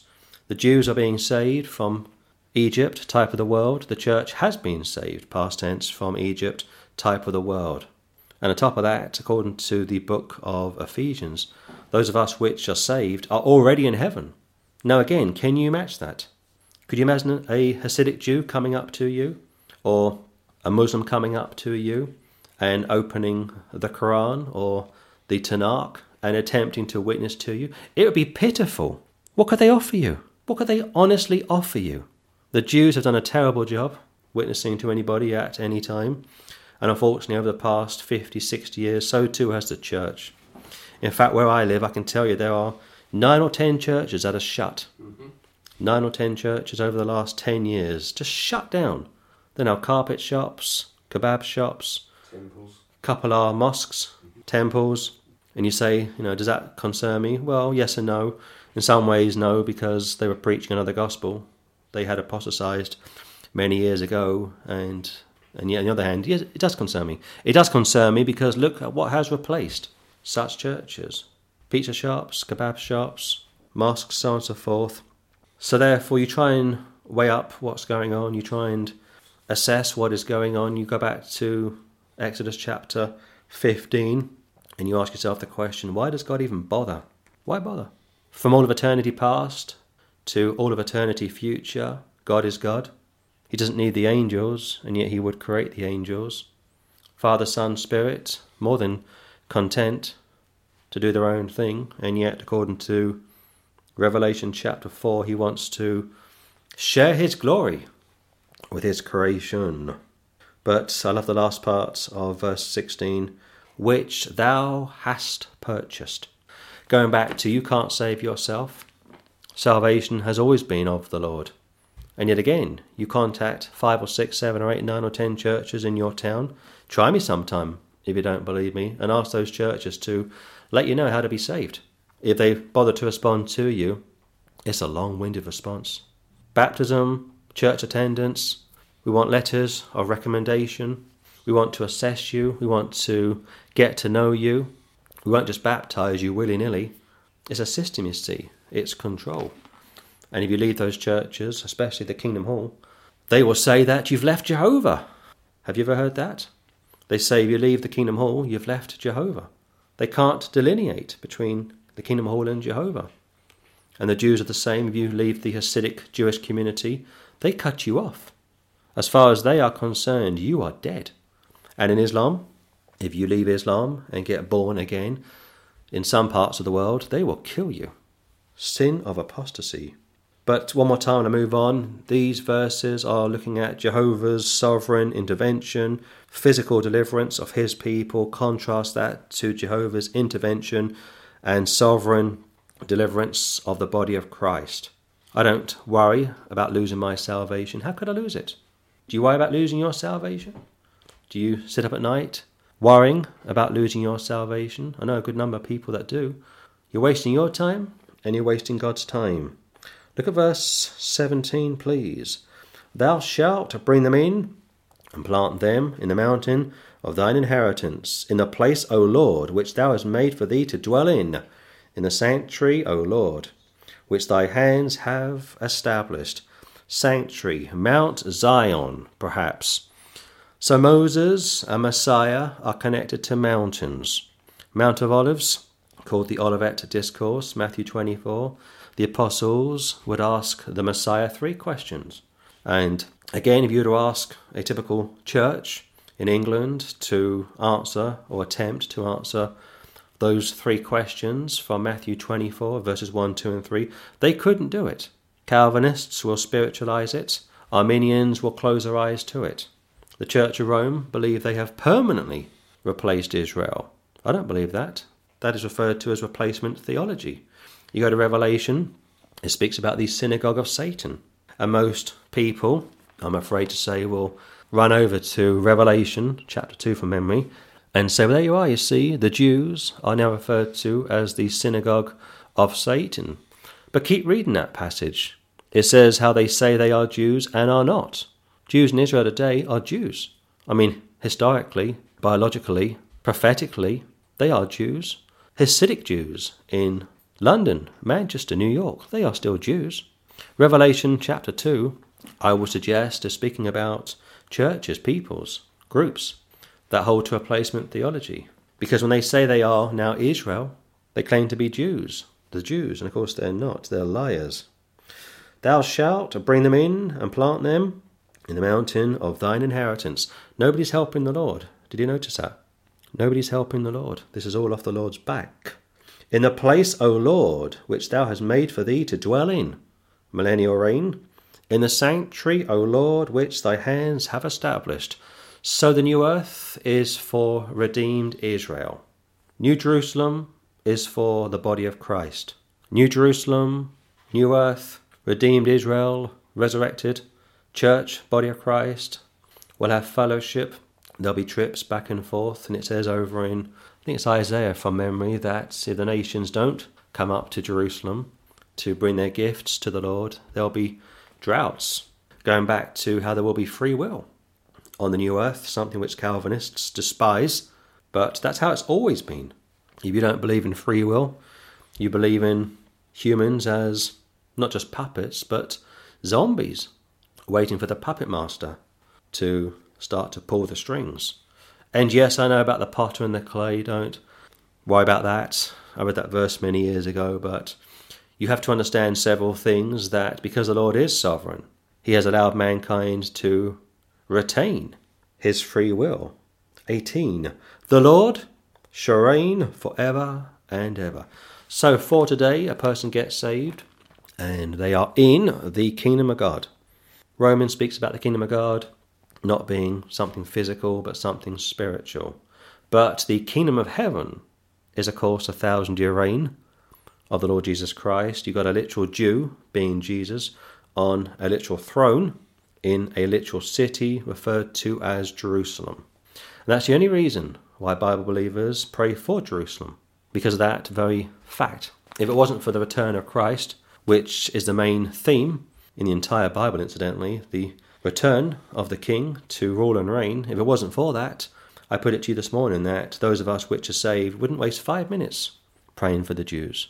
We have nothing in common with them, they have nothing in common with us. We can't get along with them, they can't get along with us. But we are told, we are commanded to love them. The horse of Pharaoh went in with his chariots and with his horsemen into the sea. And the Lord brought again the waters of the sea upon them. But the children of Israel went on dry land in the midst of the sea. So you got two baptisms one unto death, one unto life. And people say, well, I am trusting in my baptism. But here's the thing maybe your baptism was no good. Check Acts chapter 8 sometime. Simon, the sorcerer, was baptized, but was he saved? You might say, well, I'm going to trust in my repentance. Well, hold on a minute. Didn't Judas repent? To a priest, incidentally, and nothing came of it. And you might say, well, I'm going to trust in my confirmation. Well, hold on a minute. Check Acts 19 sometime. Paul comes across a group of Jews that were confirmed by John the Baptist, but it was invalid. Going back to works will not save you, whether water baptism, confirmation, or repentance. What saves you is your faith in the Lord Jesus Christ. See, you can't trust him incorrectly. You can't believe on him or in him incorrectly. That's something you can't get wrong. But you can get repentance wrong. Judas did. You can get baptism wrong. That crowd over in Acts 19 did. And so too did Simon the sorcerer, Acts chapter 8. But you can't get, or you can't make the mistake of believing on the Lord incorrectly. And that's the way the Lord has laid this thing out, so that you can't miss it. Look at 20. And Miriam the prophetess, the sister of Aaron, took a timbrel in her hand, and all the women went out after her with timbrels and with dancers. So if you speak to a typical Pentecostal, charismatic, or just a typical wishy washy Christian, and ask him or her to exegete verse 20, they will say, Well, there you are, you see, Miriam is a prophetess, so therefore we can have female preachers. And I was told yesterday by Patrick that he watched a clip online concerning a group of American street preachers. And some of these street preachers, like most of these street preachers, allow their wives to preach. Isn't that strange? You've got these brothers, pretty bold, pretty brash, primarily preaching a faith and works gospel, but put, put that aside for one moment. You've got these guys, pretty much fearless, of the world, and yet they are fearful of their wives because their wives want to preach. Their wives are closet feminists. And one guy apparently walked over to one of the preachers and he said, Well, it says over in 1 Timothy chapter 2 that a woman is not permitted to teach. And this character said, Yes, but preaching and teaching are not the same thing. Mm-hmm. That's what you call a trick of the trade. Going back to what I said some weeks ago. If you are, or if you know much about evangelism, especially in America, during the 20th century, you know that when an evangelist was sent out by his church, he had to keep a record of where he preached and to whom he preached to and how many people came forward. And many times, those that came forward to such a preacher's meeting to receive Christ were retreads. They were already saved, sometimes decades ago, but they backslid. They had a fellowship with the Lord. And therefore, you've got these people writing back to their churches saying, Well, what happened was I was preaching in such and such a church last night, and I was able to get 35, 40 people saved. And his church, back in his home state, will say, Praise the Lord, brother such and such has been successful in reaching X amount of people for the Lord Jesus Christ. But what the evangelist didn't tell you was how most of those people that came forward were retreads. They were already saved. It's a trick, you see. It's a trick of the trade. And yes, of course, we know the difference between preaching and teaching, but when it comes to women in the ministry, when it comes to women in the church, you won't find women in either testament having a public teaching or preaching ministry. And the reason why these men, mainly in America, are allowing their wives to preach is because they are fearful. They don't want to upset their wives. And yet they'll go outside bars, clubs, nightclubs, they'll take on atheists, homosexuals, they'll take on Muslims, Catholics, but they won't take on their wives. But the point is this Miriam, from verse 20, is referred to as a prophetess. And I'm going to suggest this that Miriam is, in this uh, piece of scripture, referred to as a dancing prophetess. If you will, she is a modern day worship leader. But to go beyond that and state that she is a teacher, a pastor, or an evangelist is doing injustice to the text. So, Miriam, if you will, is a prophetess in the sense of praise, worship, and prayer, not predicting or prophesying future events like Jeremiah, Ezekiel, or Daniel, but in the sense of singing and speaking psalms in one's heart to the Lord. That's all there is to it. No woman in either testament ever had a teaching ministry. And yet I've heard people bending over backwards, desperately trying to find something somewhere in Scripture to say, well, there you are, you see. This wonderful woman, it could be Deborah, or this wonderful woman, it could be Miriam, or Philip's seven daughters were prophetesses. Yes, again, in the sense of praise, worship, and prayer. And if you go beyond that, you end up allowing women to have a frontline teaching ministry. That was never God's plan. If you think of the Apostle Paul, when he came on the scene, he would travel all over the world and he went to Greece. And Greece, back in the first century, was a cross between Vegas and Soho. A lot of wickedness, a lot of female prostitution, and there were prostitutes, men and women, all over the place. And in one part of Greece, on a hill, was this pagan temple, and there were prostitutes that would go into the town day and night, sell their selves to the people, and had Paul wanted to. This is new dispensation, incidentally. This is a brand new start, if you will, concerning Jehovah and the Gentiles. Had Paul wanted to, he could have said this Well, as of now, we're going to have men and women preaching and teaching alongside. And of course, if you think of what uh, such people say from the book of Galatians, chapter 3, neither Jew nor Gentile, neither male or female. They say, well, there you are, you see. There's no limitations on men or women, but of course, that piece of scripture from Galatians chapter 3 isn't dealing with uh, the role of people in society, but it's dealing in the sense of one standing in eternity. Once you are saved, like I've already said, according to Ephesians chapter 2, you are in heaven and you are like the angels, genderless. But of course, you wouldn't expect a typical person to understand that. So Miriam, like I say, is a prophetess in the sense of praising, worshipping, and honouring the Lord. You can't go beyond that and teach that she was a prophet or a pastor. And yet, unfortunately, that is what most people would have you believe. 20 again, and I move on. And Miriam, the prophetess, the sister of Aaron, and of course Moses, took a timbrel like a tambourine in her hand, and all the women went out after her with timbrels and with dancers. So this is public worship. You've got the women dancing on their own.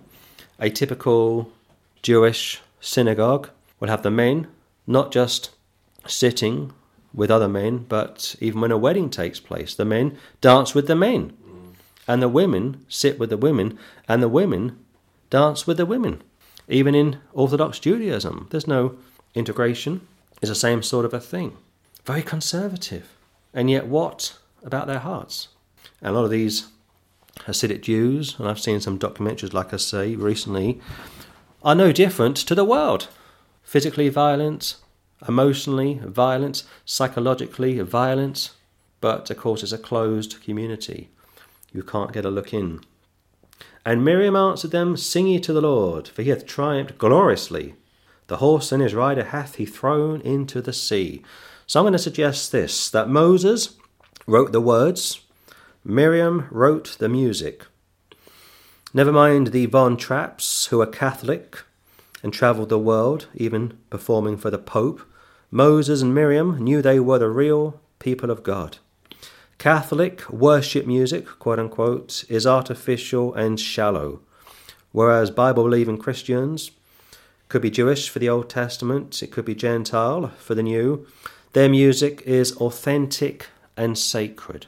And Miriam answered them, Sing ye to the Lord. This is for the Lord, this isn't for themselves, this isn't for the world system, for he hath triumphed gloriously. The horse and his rider, Pharaoh, on his horse, hath he thrown into the sea. He would create the world all by himself. He would resurrect the Lord Jesus Christ or by himself. He will return and rule and reign all by himself. He doesn't need your help to do anything. And yet people start to panic, people start to teach a faith and works plan of salvation. And these people shamefully and tragically and foolishly go around trying to help others to get saved. You can't help somebody to get saved. Once a person is saved, you can help them to grow. You can pray for them to get victory over this or that, but you can't help somebody to be saved. You can't help the Lord to create this world. You can't help the Lord to sustain this world. You couldn't have prayed for the Lord to resurrect the Lord Jesus Christ. He doesn't need your help. 22 and I'll close. So Moses brought Israel from the Red Sea, and they went out into the wilderness of Shur. And they went three days in the wilderness and found no water. So the Red Sea becomes the Dead Sea. Moses has been promoted, if you will, has been congratulated, if you will. Moses, of course, is a type of the Messiah. Moses is, of course, a type of the Saviour. But one more time, when it comes to worship music, historically, yes, the Jews have been blessed. The Jews have been given a special gift. And if you think of some of the top Jewish composers like Oscar Hammerstein or Richard Rodgers or George and Ira Gershwin, very bright men, very brilliant men, and some of those uh, composers have pretty much changed the world of music. And somebody once asked Hammerstein and Rodgers, what comes first, the words or the music? And there was silence for a couple of seconds, and they said, well, actually, neither. The check comes first, payment in the post. And they all started laughing.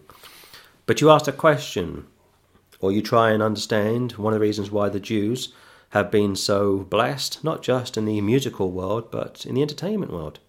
There was a very famous choreographer, and he worked on some of the main the main movies in Hollywood, and he was brilliant, probably the best. His name was Jerome Robbins, top choreographer. Unfortunately, he was a secular Jew, and on top of that, he was a homosexual. But the gift, the blessing, has has gone through the generations. Hammerstein, Rodgers, Sammy Cahn, the Gershwin brothers, brilliant. And those guys could put words to music in no time. During the making of High Society, there was a scene in the movie, and that movie would uh, involve uh, Crosby and Kelly and Sinatra, of course, and they wanted some, or they wanted an additional song put together for that movie, and they got on to Cole Porter and said, We need another song for the movie. And Cole Porter, I mean, a brilliant genius, read about 10, 15, 20 songs, said, Okay, leave it with me for a couple of hours. And over lunch, Cole Porter would write True Love. And that was written over a couple of hours, and Crosby recorded it with uh, Kelly. It was a big hit. And if you think of some of the more recent stars, like the Wham singer, uh, who died a few years ago, uh, his name escapes me, uh, George Michael. There we are, George Michael. And on one occasion, George Michael was on a bus somewhere in South London. It's the early 1980s, and he's on this top decker bus, and he's got a cigarette packet. I guess he was a smoker. And all of a sudden, this song came into his mind Careless Whisper. And you wrote the, the title of the song, Careless Whisper. And within 45 minutes, by the end of the bus journey, he's got the lyrics, he's got the music, and within two or three months, it's a number one hit all over the world. Now, some people can do that. George Michael could do it. Cole Porter could do it. Hammerstein, or Rodgers and Hammerstein, as they were referred to, could do it. They wrote Oklahoma. They wrote The Sound of Music. Those guys wrote pretty much all of the musicals from the 20th century. And Van Heusen, one was Jewish, the other was not, but they wrote most of Sinatra's songs. And of course, the Gershwin brothers. We've all heard of them, haven't we?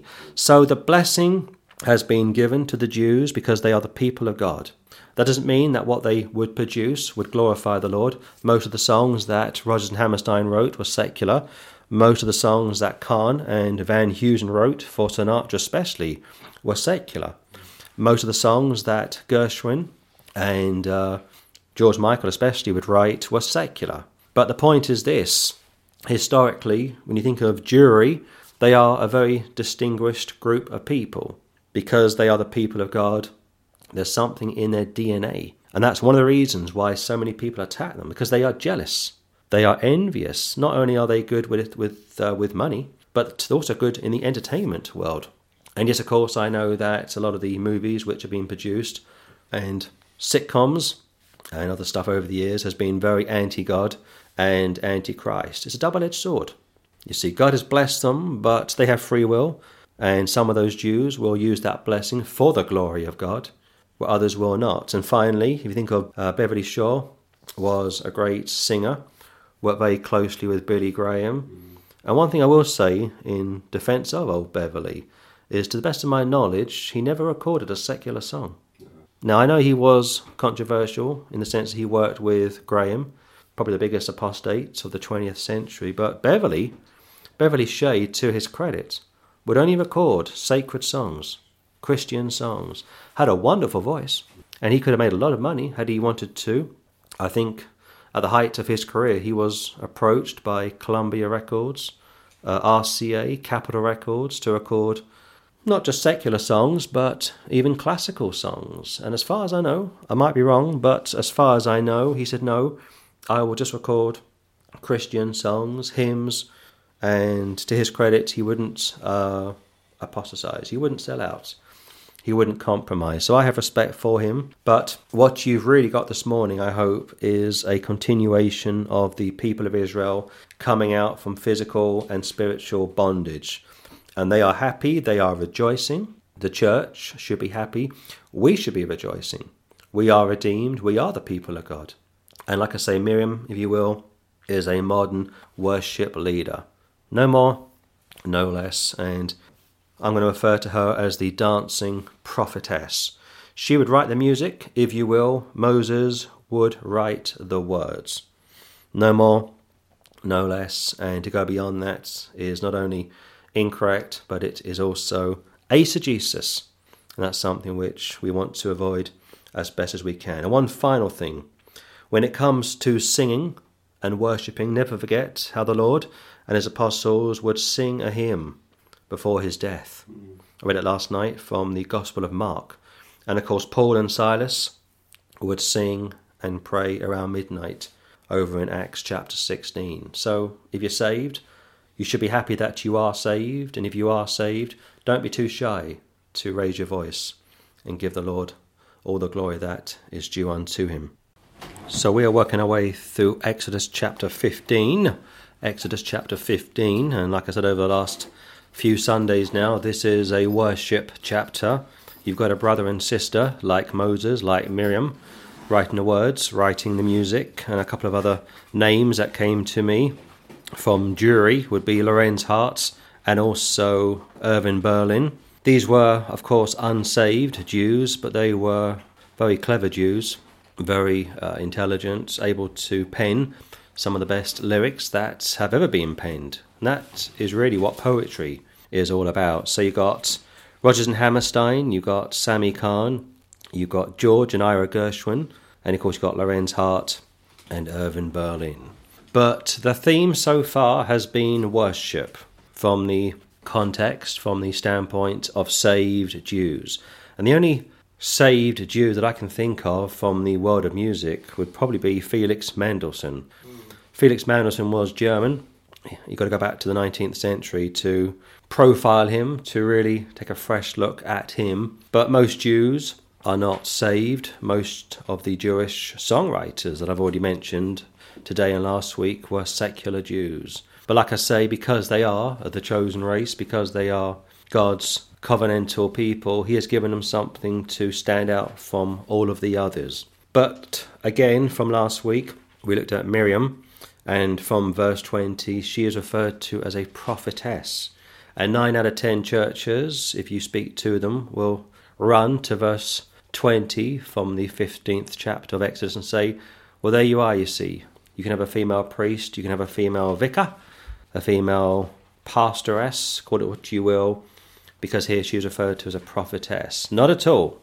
She is a prophetess, again, in the sense of worship, in the sense of adoring the Lord, in a sense of glorifying the Lord. Go to Luke chapter 1. There is a similar uh, piece of scripture that goes nicely with Exodus chapter 15. And from Luke chapter 1, Luke chapter 1, we read about John the Baptist's father. Look at verse 67, if you will. And his father Zacharias was filled with the Holy Ghost and prophesied, saying, Blessed be the Lord God of Israel, for he hath visited and redeemed his people, and hath raised up an horn of salvation for us in the house of his servant David, as he spake by the mouth of his holy prophets, which have been since the world began, that we should be saved from our enemies and from the hand of all that hate us, to perform the mercy promised to our fathers, and to remember his holy covenant, the oath which he sware to our father Abraham, that he would grant unto us that we, being delivered out of the hand of our enemies, might serve him without fear, in holiness and righteousness before him all the days of our life. Not one future prophecy per se.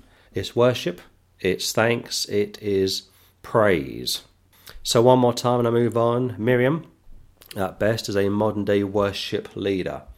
She is simply praising the Lord, like Zacharias is doing. He is filled with the Spirit of God, as would Mary, the mother of the Lord Jesus Christ. And again, prophecy in the sense of worship, prophecy in the sense of proclaiming the goodness of the Lord, long suffering, not willing that any should perish, wants all to repent and be saved. But here in the context from Luke chapter 1 and also from Exodus chapter 15, it's all about worship, like he came through for us, like he promised Abraham, Isaac, and Jacob to do A, B, and C, and now he has delivered. And here, the father of John the Baptist is worshipping, thanking the Lord. Look at verse 76 And thou, child, shalt be called the prophet of the highest. For thou shalt go before the face of the Lord to prepare his ways, to give knowledge of salvation unto his people by the remission of their sins, through the tender mercy of our God, whereby the dayspring from on high hath visited us, to give light to them that sit in darkness and in the shadow of death, to guide our feet into the way of peace. So you can't miss it, can you? He is filled, he is worshipping the Lord. Paul told you to be filled with the spirits of God, He told you to sing psalms, hymns, and melodies in your heart to the Lord. So don't get caught up in this modern charismania movement when it comes to people wanting to argue as to whether or not women should be in frontline ministries. In fact, this past week I caught a video on YouTube. It's gone viral, and this very famous worship leader, I'd never heard of her until three or four days ago. She was running a megachurch somewhere in America with her husband. She's now an atheist. She said the entire thing didn't work for her and her husband, and they travelled the world. And it appears that when she went to Germany, when she visited one of the concentration camps, and I've been to two of them, that somehow it shook her faith. Didn't shake my faith. Didn't shake my faith one bit. I know why people do what they do because they hate God. And this snowflake, probably a social justice warrior kind of a person, couldn't handle it. And she started to go into a meltdown. And when I say a mega church, I mean 20,000 people. I mean, do the maths sometime. 20,000 people, tithing 10%, tithing 15%, tithing 20%. It's big money. And this woman, I say she's probably no more than 40, more likely 35, 36, is now an atheist, as is her husband. And she says she now feels free. She can breathe. And I thought, but the Son shall make you free, and you are free indeed. He came to set captivity captive. And I wonder maybe she was into Lordship salvation, I don't know. But go back to Exodus, Exodus chapter 15. So, one final time, it's about worship, it's about praise, it's about dancing to the Lord. Now, for today, like I said last Sunday, if you are of the Hasidic Jewish community, Orthodox Jewish community, when Jewish people meet in their synagogues to worship Jehovah, the men are on one side, the women are on the other. But wouldn't it be interesting if somebody from the secular world, somebody from the left wing community, some do gooder decided to barge into such a synagogue and say, We need diversity. We want to liberate the sisters. We don't like the idea of our sisters being kept down. Never happens, does it? There was a story a couple of weeks ago of a young girl in Manchester, and she goes, or she went to this Church of England set up Anglican church with her mother and father. She was transgender, and she was struggling apparently, and because she was struggling, she was unable to deal with her identity and always be mindful of one thing when it comes to people from the transgender community that uh, that kill themselves. They kill themselves not because of what people think of them, but because of what they think of themselves. And this young girl, I think she was 14, committed suicide. And now her church is having to revamp, having to revise, having to reassess how they deal with their own people. And those in the community are clapping their hands, saying, It's so wonderful that the Church of England is moving more and more over to the way of the world. But you never hear about it from the Jewish community, do you? People in the Jewish community commit suicide. How about the Islamic community? Not only do Muslims commit suicide, but you've got honor killings. But you hear very little about diversity when it comes to the Jewish or Islamic community. It's always from apostate Christianity. Look at verse 22, if you will. So Moses brought Israel from the Red Sea, and they went out of the wilderness of Shur and they went three days in the wilderness and found no water. So once again, the Red Sea is the Dead Sea. Almighty God takes his time, he prepares, he will send multiple plagues to cripple, to punish Pharaoh and co, and eventually they go into the Red Sea, and it takes the Jewish people around four and a half hours, based on that Russian, uh, Russian professor's estimation, to go through the Red Sea. And as they are crossing the Red Sea, you've got probably a brigade or a division that are watching the Jews, wanting to move, wanting to reclaim their slaves. And eventually the Jews make it through, and Pharaoh and co, and I mean Pharaoh and co, go into the Red Sea, and the sea comes down and just drowns the whole bunch. That's why it is called the Dead Sea. Moses brought Israel from the Red Sea. It could be three million, it could be six million. And they went out into the wilderness of Shur. And they went three days in the wilderness and found no water.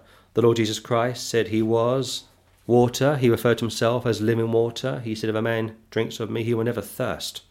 This goes back again to figurative language. From verse 8, it speaks about the nostrils of the Lord. Now, in the context, Almighty God is speaking. It could be God the Father, it could be God the Son, but we know that Almighty God, pre the incarnation, is a spirit. So, therefore, when terms such as nostrils or uh, feathers from the book of Psalms or the term the door from John chapter 6 is figurative language. I know Catholics like to pretend that they believe the Bible when in reality they do not. They give it lip service, but it's figurative language. But here they are now wanting water. Well, of course, three, four, five, six million. Add on cattle. They've been travelling. They're tired. They are thirsty. They've had a bit of a worship service from verse 20, but now they've got a problem no water. If you want to, or if you take the time to go back over the 20th century and look at famous battles, and I guess I'm a bit of a fictionado when it comes to World War II. One of the reasons why Germany, especially, failed in Russia was because of their supply line. It just was impossible to supply. I think from the furthest point in Western Europe into the deepest part or points into uh, central Russia was around 2,000 miles. And Germany sent some 3 million men. And of course, that wasn't logistically uh, troublesome, you got the weather, which turned on the Germans. And on top of that, they couldn't supply the food supply. Tanks were freezing up, rats were getting into the tanks, eating up the wires. You got bodies just collapsing, people dying, even cannibalism. And that's one of the reasons why Germany was unable to take Russia. Had it not been for the winter, had it not been that they had overstretched themselves, Russia would have fallen. But here, you've got a people needing water. And this is, of course, a great picture of the church needing to feed on the Lord Jesus Christ. Peter says, Taste the Lord, drink the Lord, put on the Lord Jesus Christ. Eat my flesh, drink my blood. Figurative language, and yet, if you know the Lord, if you read the scriptures, you know that this book can give you peace, joy, happiness. This book is powerful, and yet, many times we don't always give it the respect that we should. But in the context, this is physical deliverance. Now, for today, we have been delivered in a spiritual sense. For today, we are in the kingdom of God. Anything of that text from Romans 14 from memory. It tells you about the kingdom of God and how it's peace, joy, and worship. Or I'm slightly paraphrasing, but it's it's a picture of adoration. It's a picture of contentment, absolute contentment. When I was at Speaker's Corner some years ago, a group of atheists gathered around us and they were firing questions at us. And one of the guys said to me, So why are you a Christian? Typical London accent, typical smug Londoner. He said, Why are you a Christian?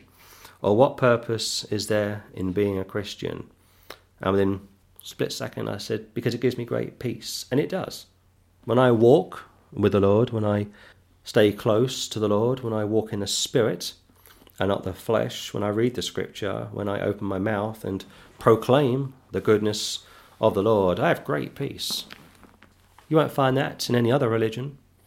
Like we said so many times over the years, every other faith system, and I mean every other faith system, is teaching do this, do that, and you might, just might be saved. But here, a bit of water, it's no problem.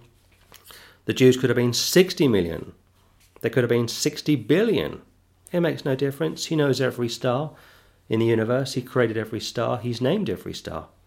In the Gospels, the Lord says He knows about every hair on your head. And yet we still worry, we still struggle, we still doubt, we still need to have our faith increased. And that's why the apostles will say to the Lord, Lord, increase our faith. Look at verse 23, please. And when they came to Marah, they could not drink of the waters of Marah, for they were bitter.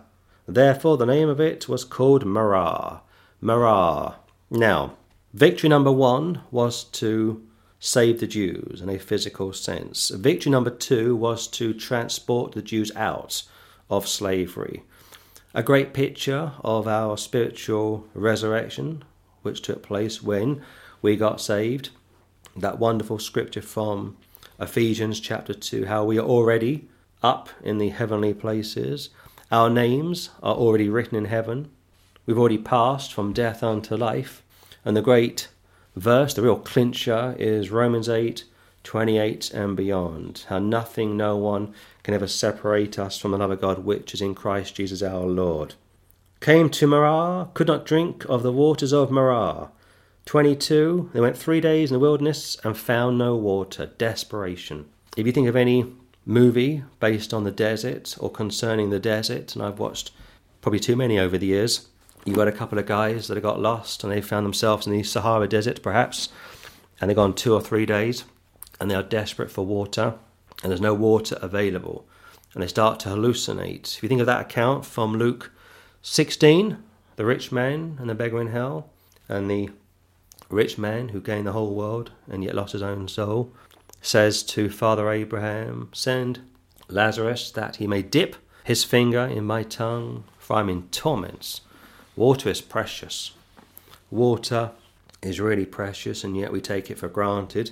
If you think of Israel today, always struggling for water, and as a result, they have to import water, they have to remain friendly, quote unquote, with countries such as Jordan and Egypt to get their water. If you go to second or third world countries, or go to Africa, especially, you got kids 10, 11, 12 walking four, five, six miles a day to get dirty water to bring it back to their villages. And you say to me, Where is your God in that, James? Where should he be in that? They don't believe in God. They are pagans. Look at the Indonesian tsunami that took place this time last week. Some of those villages that were wiped out were Islamic extremists, ISIS. They hate the Kafirs, they hate the Westerners, they hate the Christians, they call them crusaders. And yet, what happens? Countries like Britain spring into action, and as of last night, we have raised, what, 10 million pounds? What a wonderful country we are. Would they raise 10 million pounds for us? You bet they wouldn't. They wouldn't even spit on you. This goes back to the absurdity. This goes back to the spiritual blindness. This goes back to diversity. There's our word again diversity. You will conform. The majority will conform to the will of the minority. Going back to that young girl in Manchester who killed herself, and now the church has been forced to become LGBT friendly. And if they're not, they lose their charitable status. Indonesia, thousands killed, many more displaced, waiting for help from the outside world. Where is Allah, incidentally? Isn't Allah supposed to be all powerful? Don't they say He is all powerful? Why is it always falling to the West to save the day? Going back to that incident in, was it Thailand? Some weeks ago when those boys got caught underground in the caves. And their holy men, their gurus, couldn't do a thing. And it fell to Britain, America, Canada, and a few other Western countries historically Christian, of course, to save the day. And you got these British journalists going to Indonesia, secular, completely ignorant, completely green, speaking to people that hate them, just hate them. Like I say, parts of Indonesia very Islamic, ISIS, Boko Haram, Al Qaeda. Indonesia is the largest Islamic country on the face of the earth, and yet, what else should the West do? Why should the children suffer? Elderly people suffer. But this is the whole thing that makes me just at times feel sick. 24. And the people murmured against Moses, saying, What shall we drink? Now, on the one hand, this is a good question. Captain Moses has taken the Jews out of slavery. Captain Jesus has taken the church out of slavery. Captain Moses has led six million, perhaps, halfway across the peninsula through Egypt, heading into the promised land. The Lord Jesus Christ will take you thousands, perhaps millions of miles to the far north, paradise, eventually New Jerusalem. And people say, yes, but, but, but, but, but, but, but, but, but, but, but, I can still lose my salvation. But, but, but, but, but, but, but, but, but, if I don't do this, I may go to hell. But, but, but, but, but, but, but, there's always a but. Have you noticed? You take them to John 5:24, they take you to James chapter 2. You take them to Romans 5 1 and 2, they take you over to Philippians chapter 2, is it? Work out your own salvation with fear and trembling. But, but, but, but, but, but, but. They don't want to know about what Christ has done for them. Going back to that worship leader in America. She's now an atheist. Her video has gone viral. I think as of last night, it's had around 2 million views. And people are clapping their hands, saying, This is wonderful news. This woman has now liberated herself from religion, Christianity. But had she come out of the world system and got saved, that video wouldn't have gone viral. And no doubt she'll be going around the news and uh, TV studios in America. Possibly write a book for Christmas, number one hit. Probably. The world love it, you see. The world love it when somebody falls away and starts to become an atheist, but you wait or you take a look at when somebody gets saved, like Felix Mendelssohn, Jewish, a wonderful composer, wrote some very good music, a bit like Brahms, a bit like uh, Beethoven, but I'm also thinking about uh, somebody else whose name escapes me, the great composer who was able to play chess Bach. while playing Bach. the organ. Bach, thank you. And of course, Bach was also saved. Yeah. Let's keep moving on. 25. And he cried unto the Lord, and the Lord showed him a tree which, when he had cast into the waters, the waters were made sweet. There he made for them a statute and an ordinance, and there he proved them, and said, If thou wilt diligently hearken to the voice of the Lord thy God, and wilt do that which is right in his sight, and wilt give ear to his commandments, and keep all his statutes, I will put none of these diseases upon thee which are brought upon the Egyptians, am the Lord that healeth thee. Diseases, dirty word. I'm going to take you out of Egypt, a land filled with filth, disease, just disgusting in every possible way. And I went to Egypt some years ago. Historically, very interesting, but it's a very poor country, very backward country. A lot of poverty in Egypt, and here the Lord is now going to test his people. You can and you should contrast this to the New Testament, to a Christian's walk with the Lord. The strongest uh, passage in the New Testament for standing in states is 1 Corinthians chapter 11. And also, I think it's from James from memory, or 1 John, always get confused. It says, or it speaks about the sin unto death. 1 Corinthians 11, it says, Some of you are sick, some of you are weak, and some of you sleep. In the context, saved people, carnal people, refusing to repent, sick, dying, and eventually the Lord just kills them. That piece of scripture, incidentally, is overlooked by Lordship Salvation people. A bit like Romans chapter 11 is overlooked by Reformed Christians or replacement theology people. They can't handle it. Because Romans 11 says that the Jews are not through, and they're not, and also 1 Corinthians 11 speaks about the two natures in the believer, of the believer. And again, if you are into Lordship salvation, you can't handle that piece of scripture. And of course, the sin unto death. And he cried unto the Lord, 25 being Moses, of course. The Lord showed him a tree. Go back to Genesis, you got a couple of trees, two or three trees.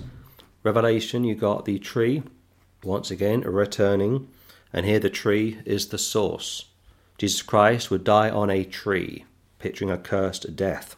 Cried unto the Lord, the Lord showed him a tree, which when he had cast into the waters, the waters were made sweet. This is a supernatural tree. There he made for them a statute and an ordinance, and there he proved them, and yes, he will prove you. You were told to work out your salvation. I gave the text a few minutes ago. In the context, make sure you are saved.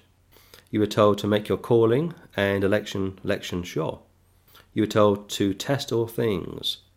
You were told to be a doer of the word. That's what James 2 is all about.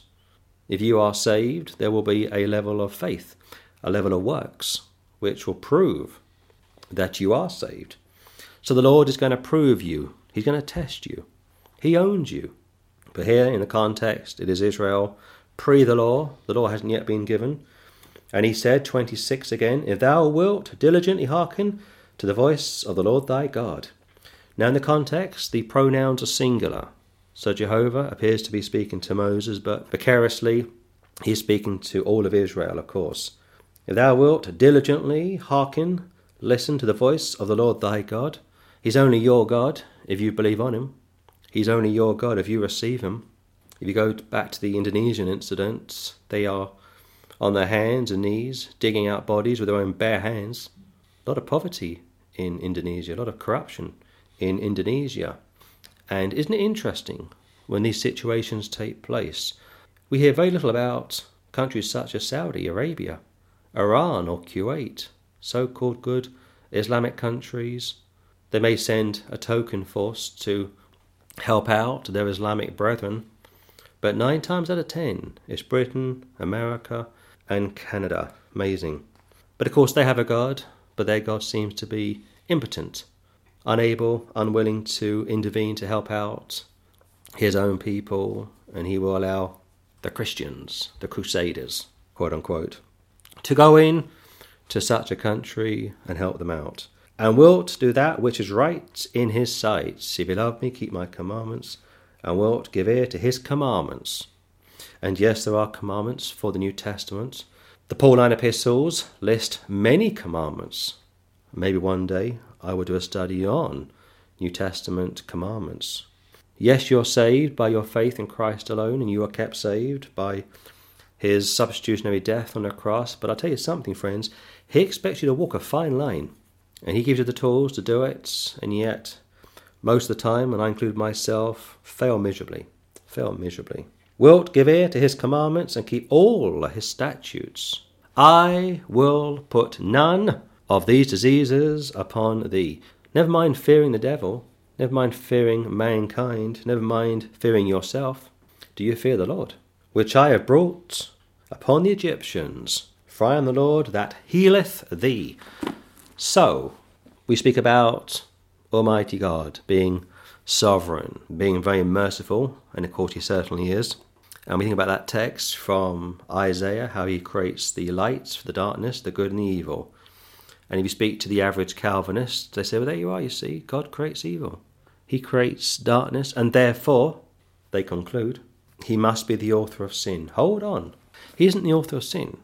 He will create light from darkness, a picture of day and night, a picture of salvation.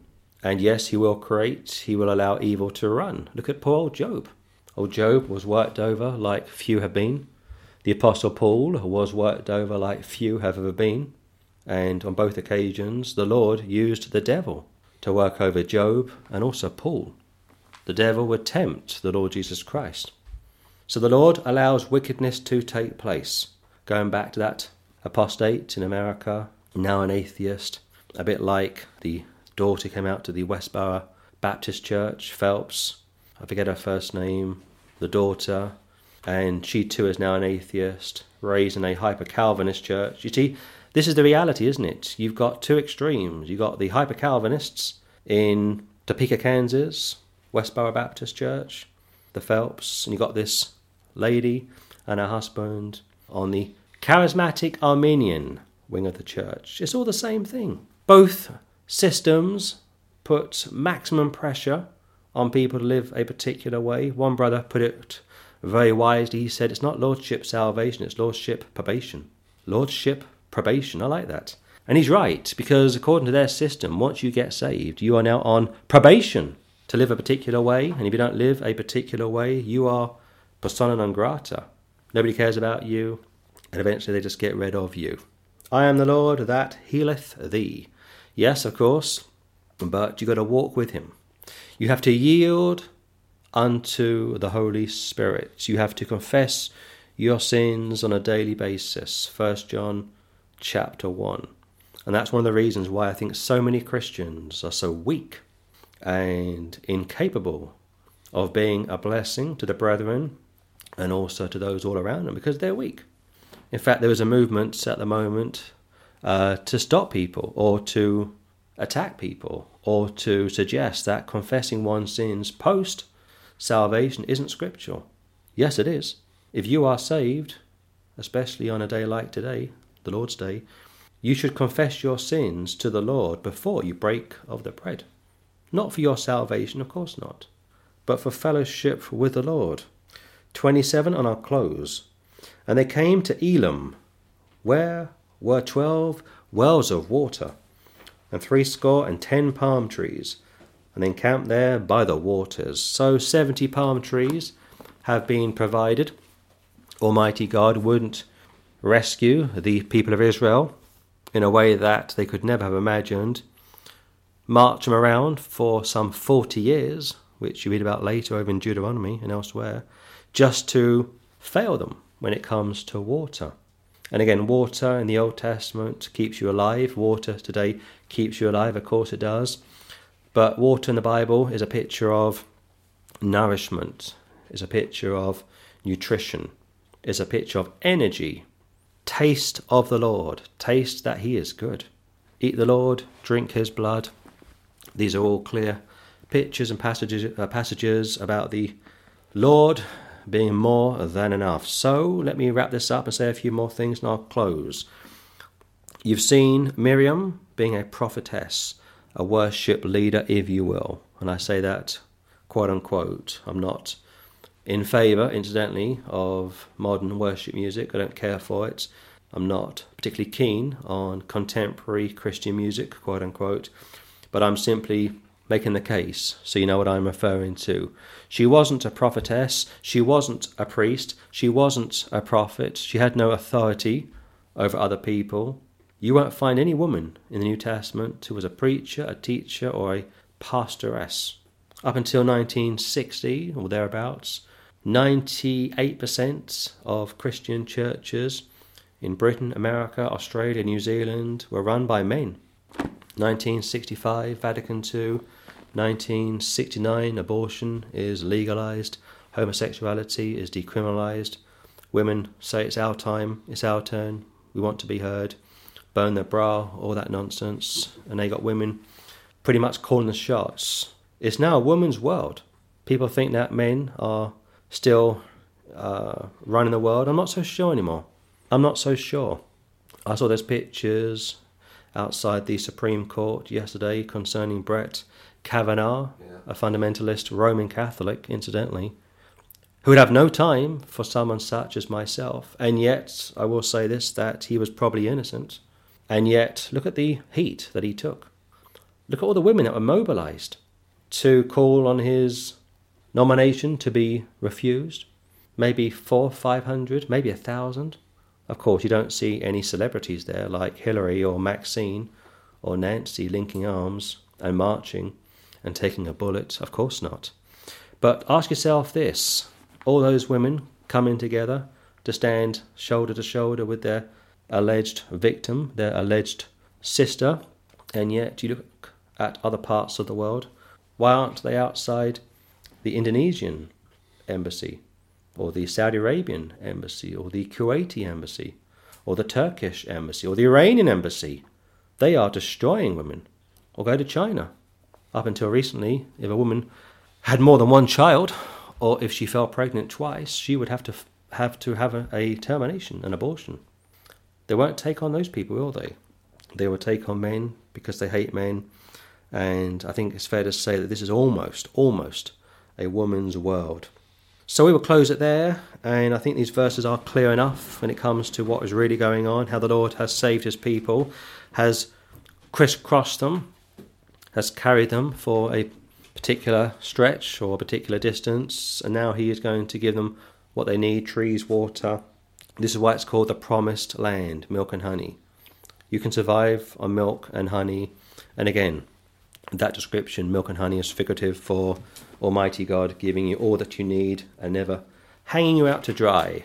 Just a quick PS when it comes to what has taken place in Indonesia over the past week. I was shown a video just a couple of days ago of a Christian community in Indonesia that are wanting outside help, not money. They want prayers from the true church, the body of Christ, to give them confidence, not just to take care of their uh, biological brothers and sisters, but also to give them the gospel, the word of God. So it's not just that Indonesia is the world's largest Islamic country, which it certainly is, but there are Christians there. Not many, but there are some, and therefore it's always worth praying for those people to witness to their Islamic neighbours, to take care of their physical needs and also their spiritual needs. And we keep them in prayer indeed. Amen.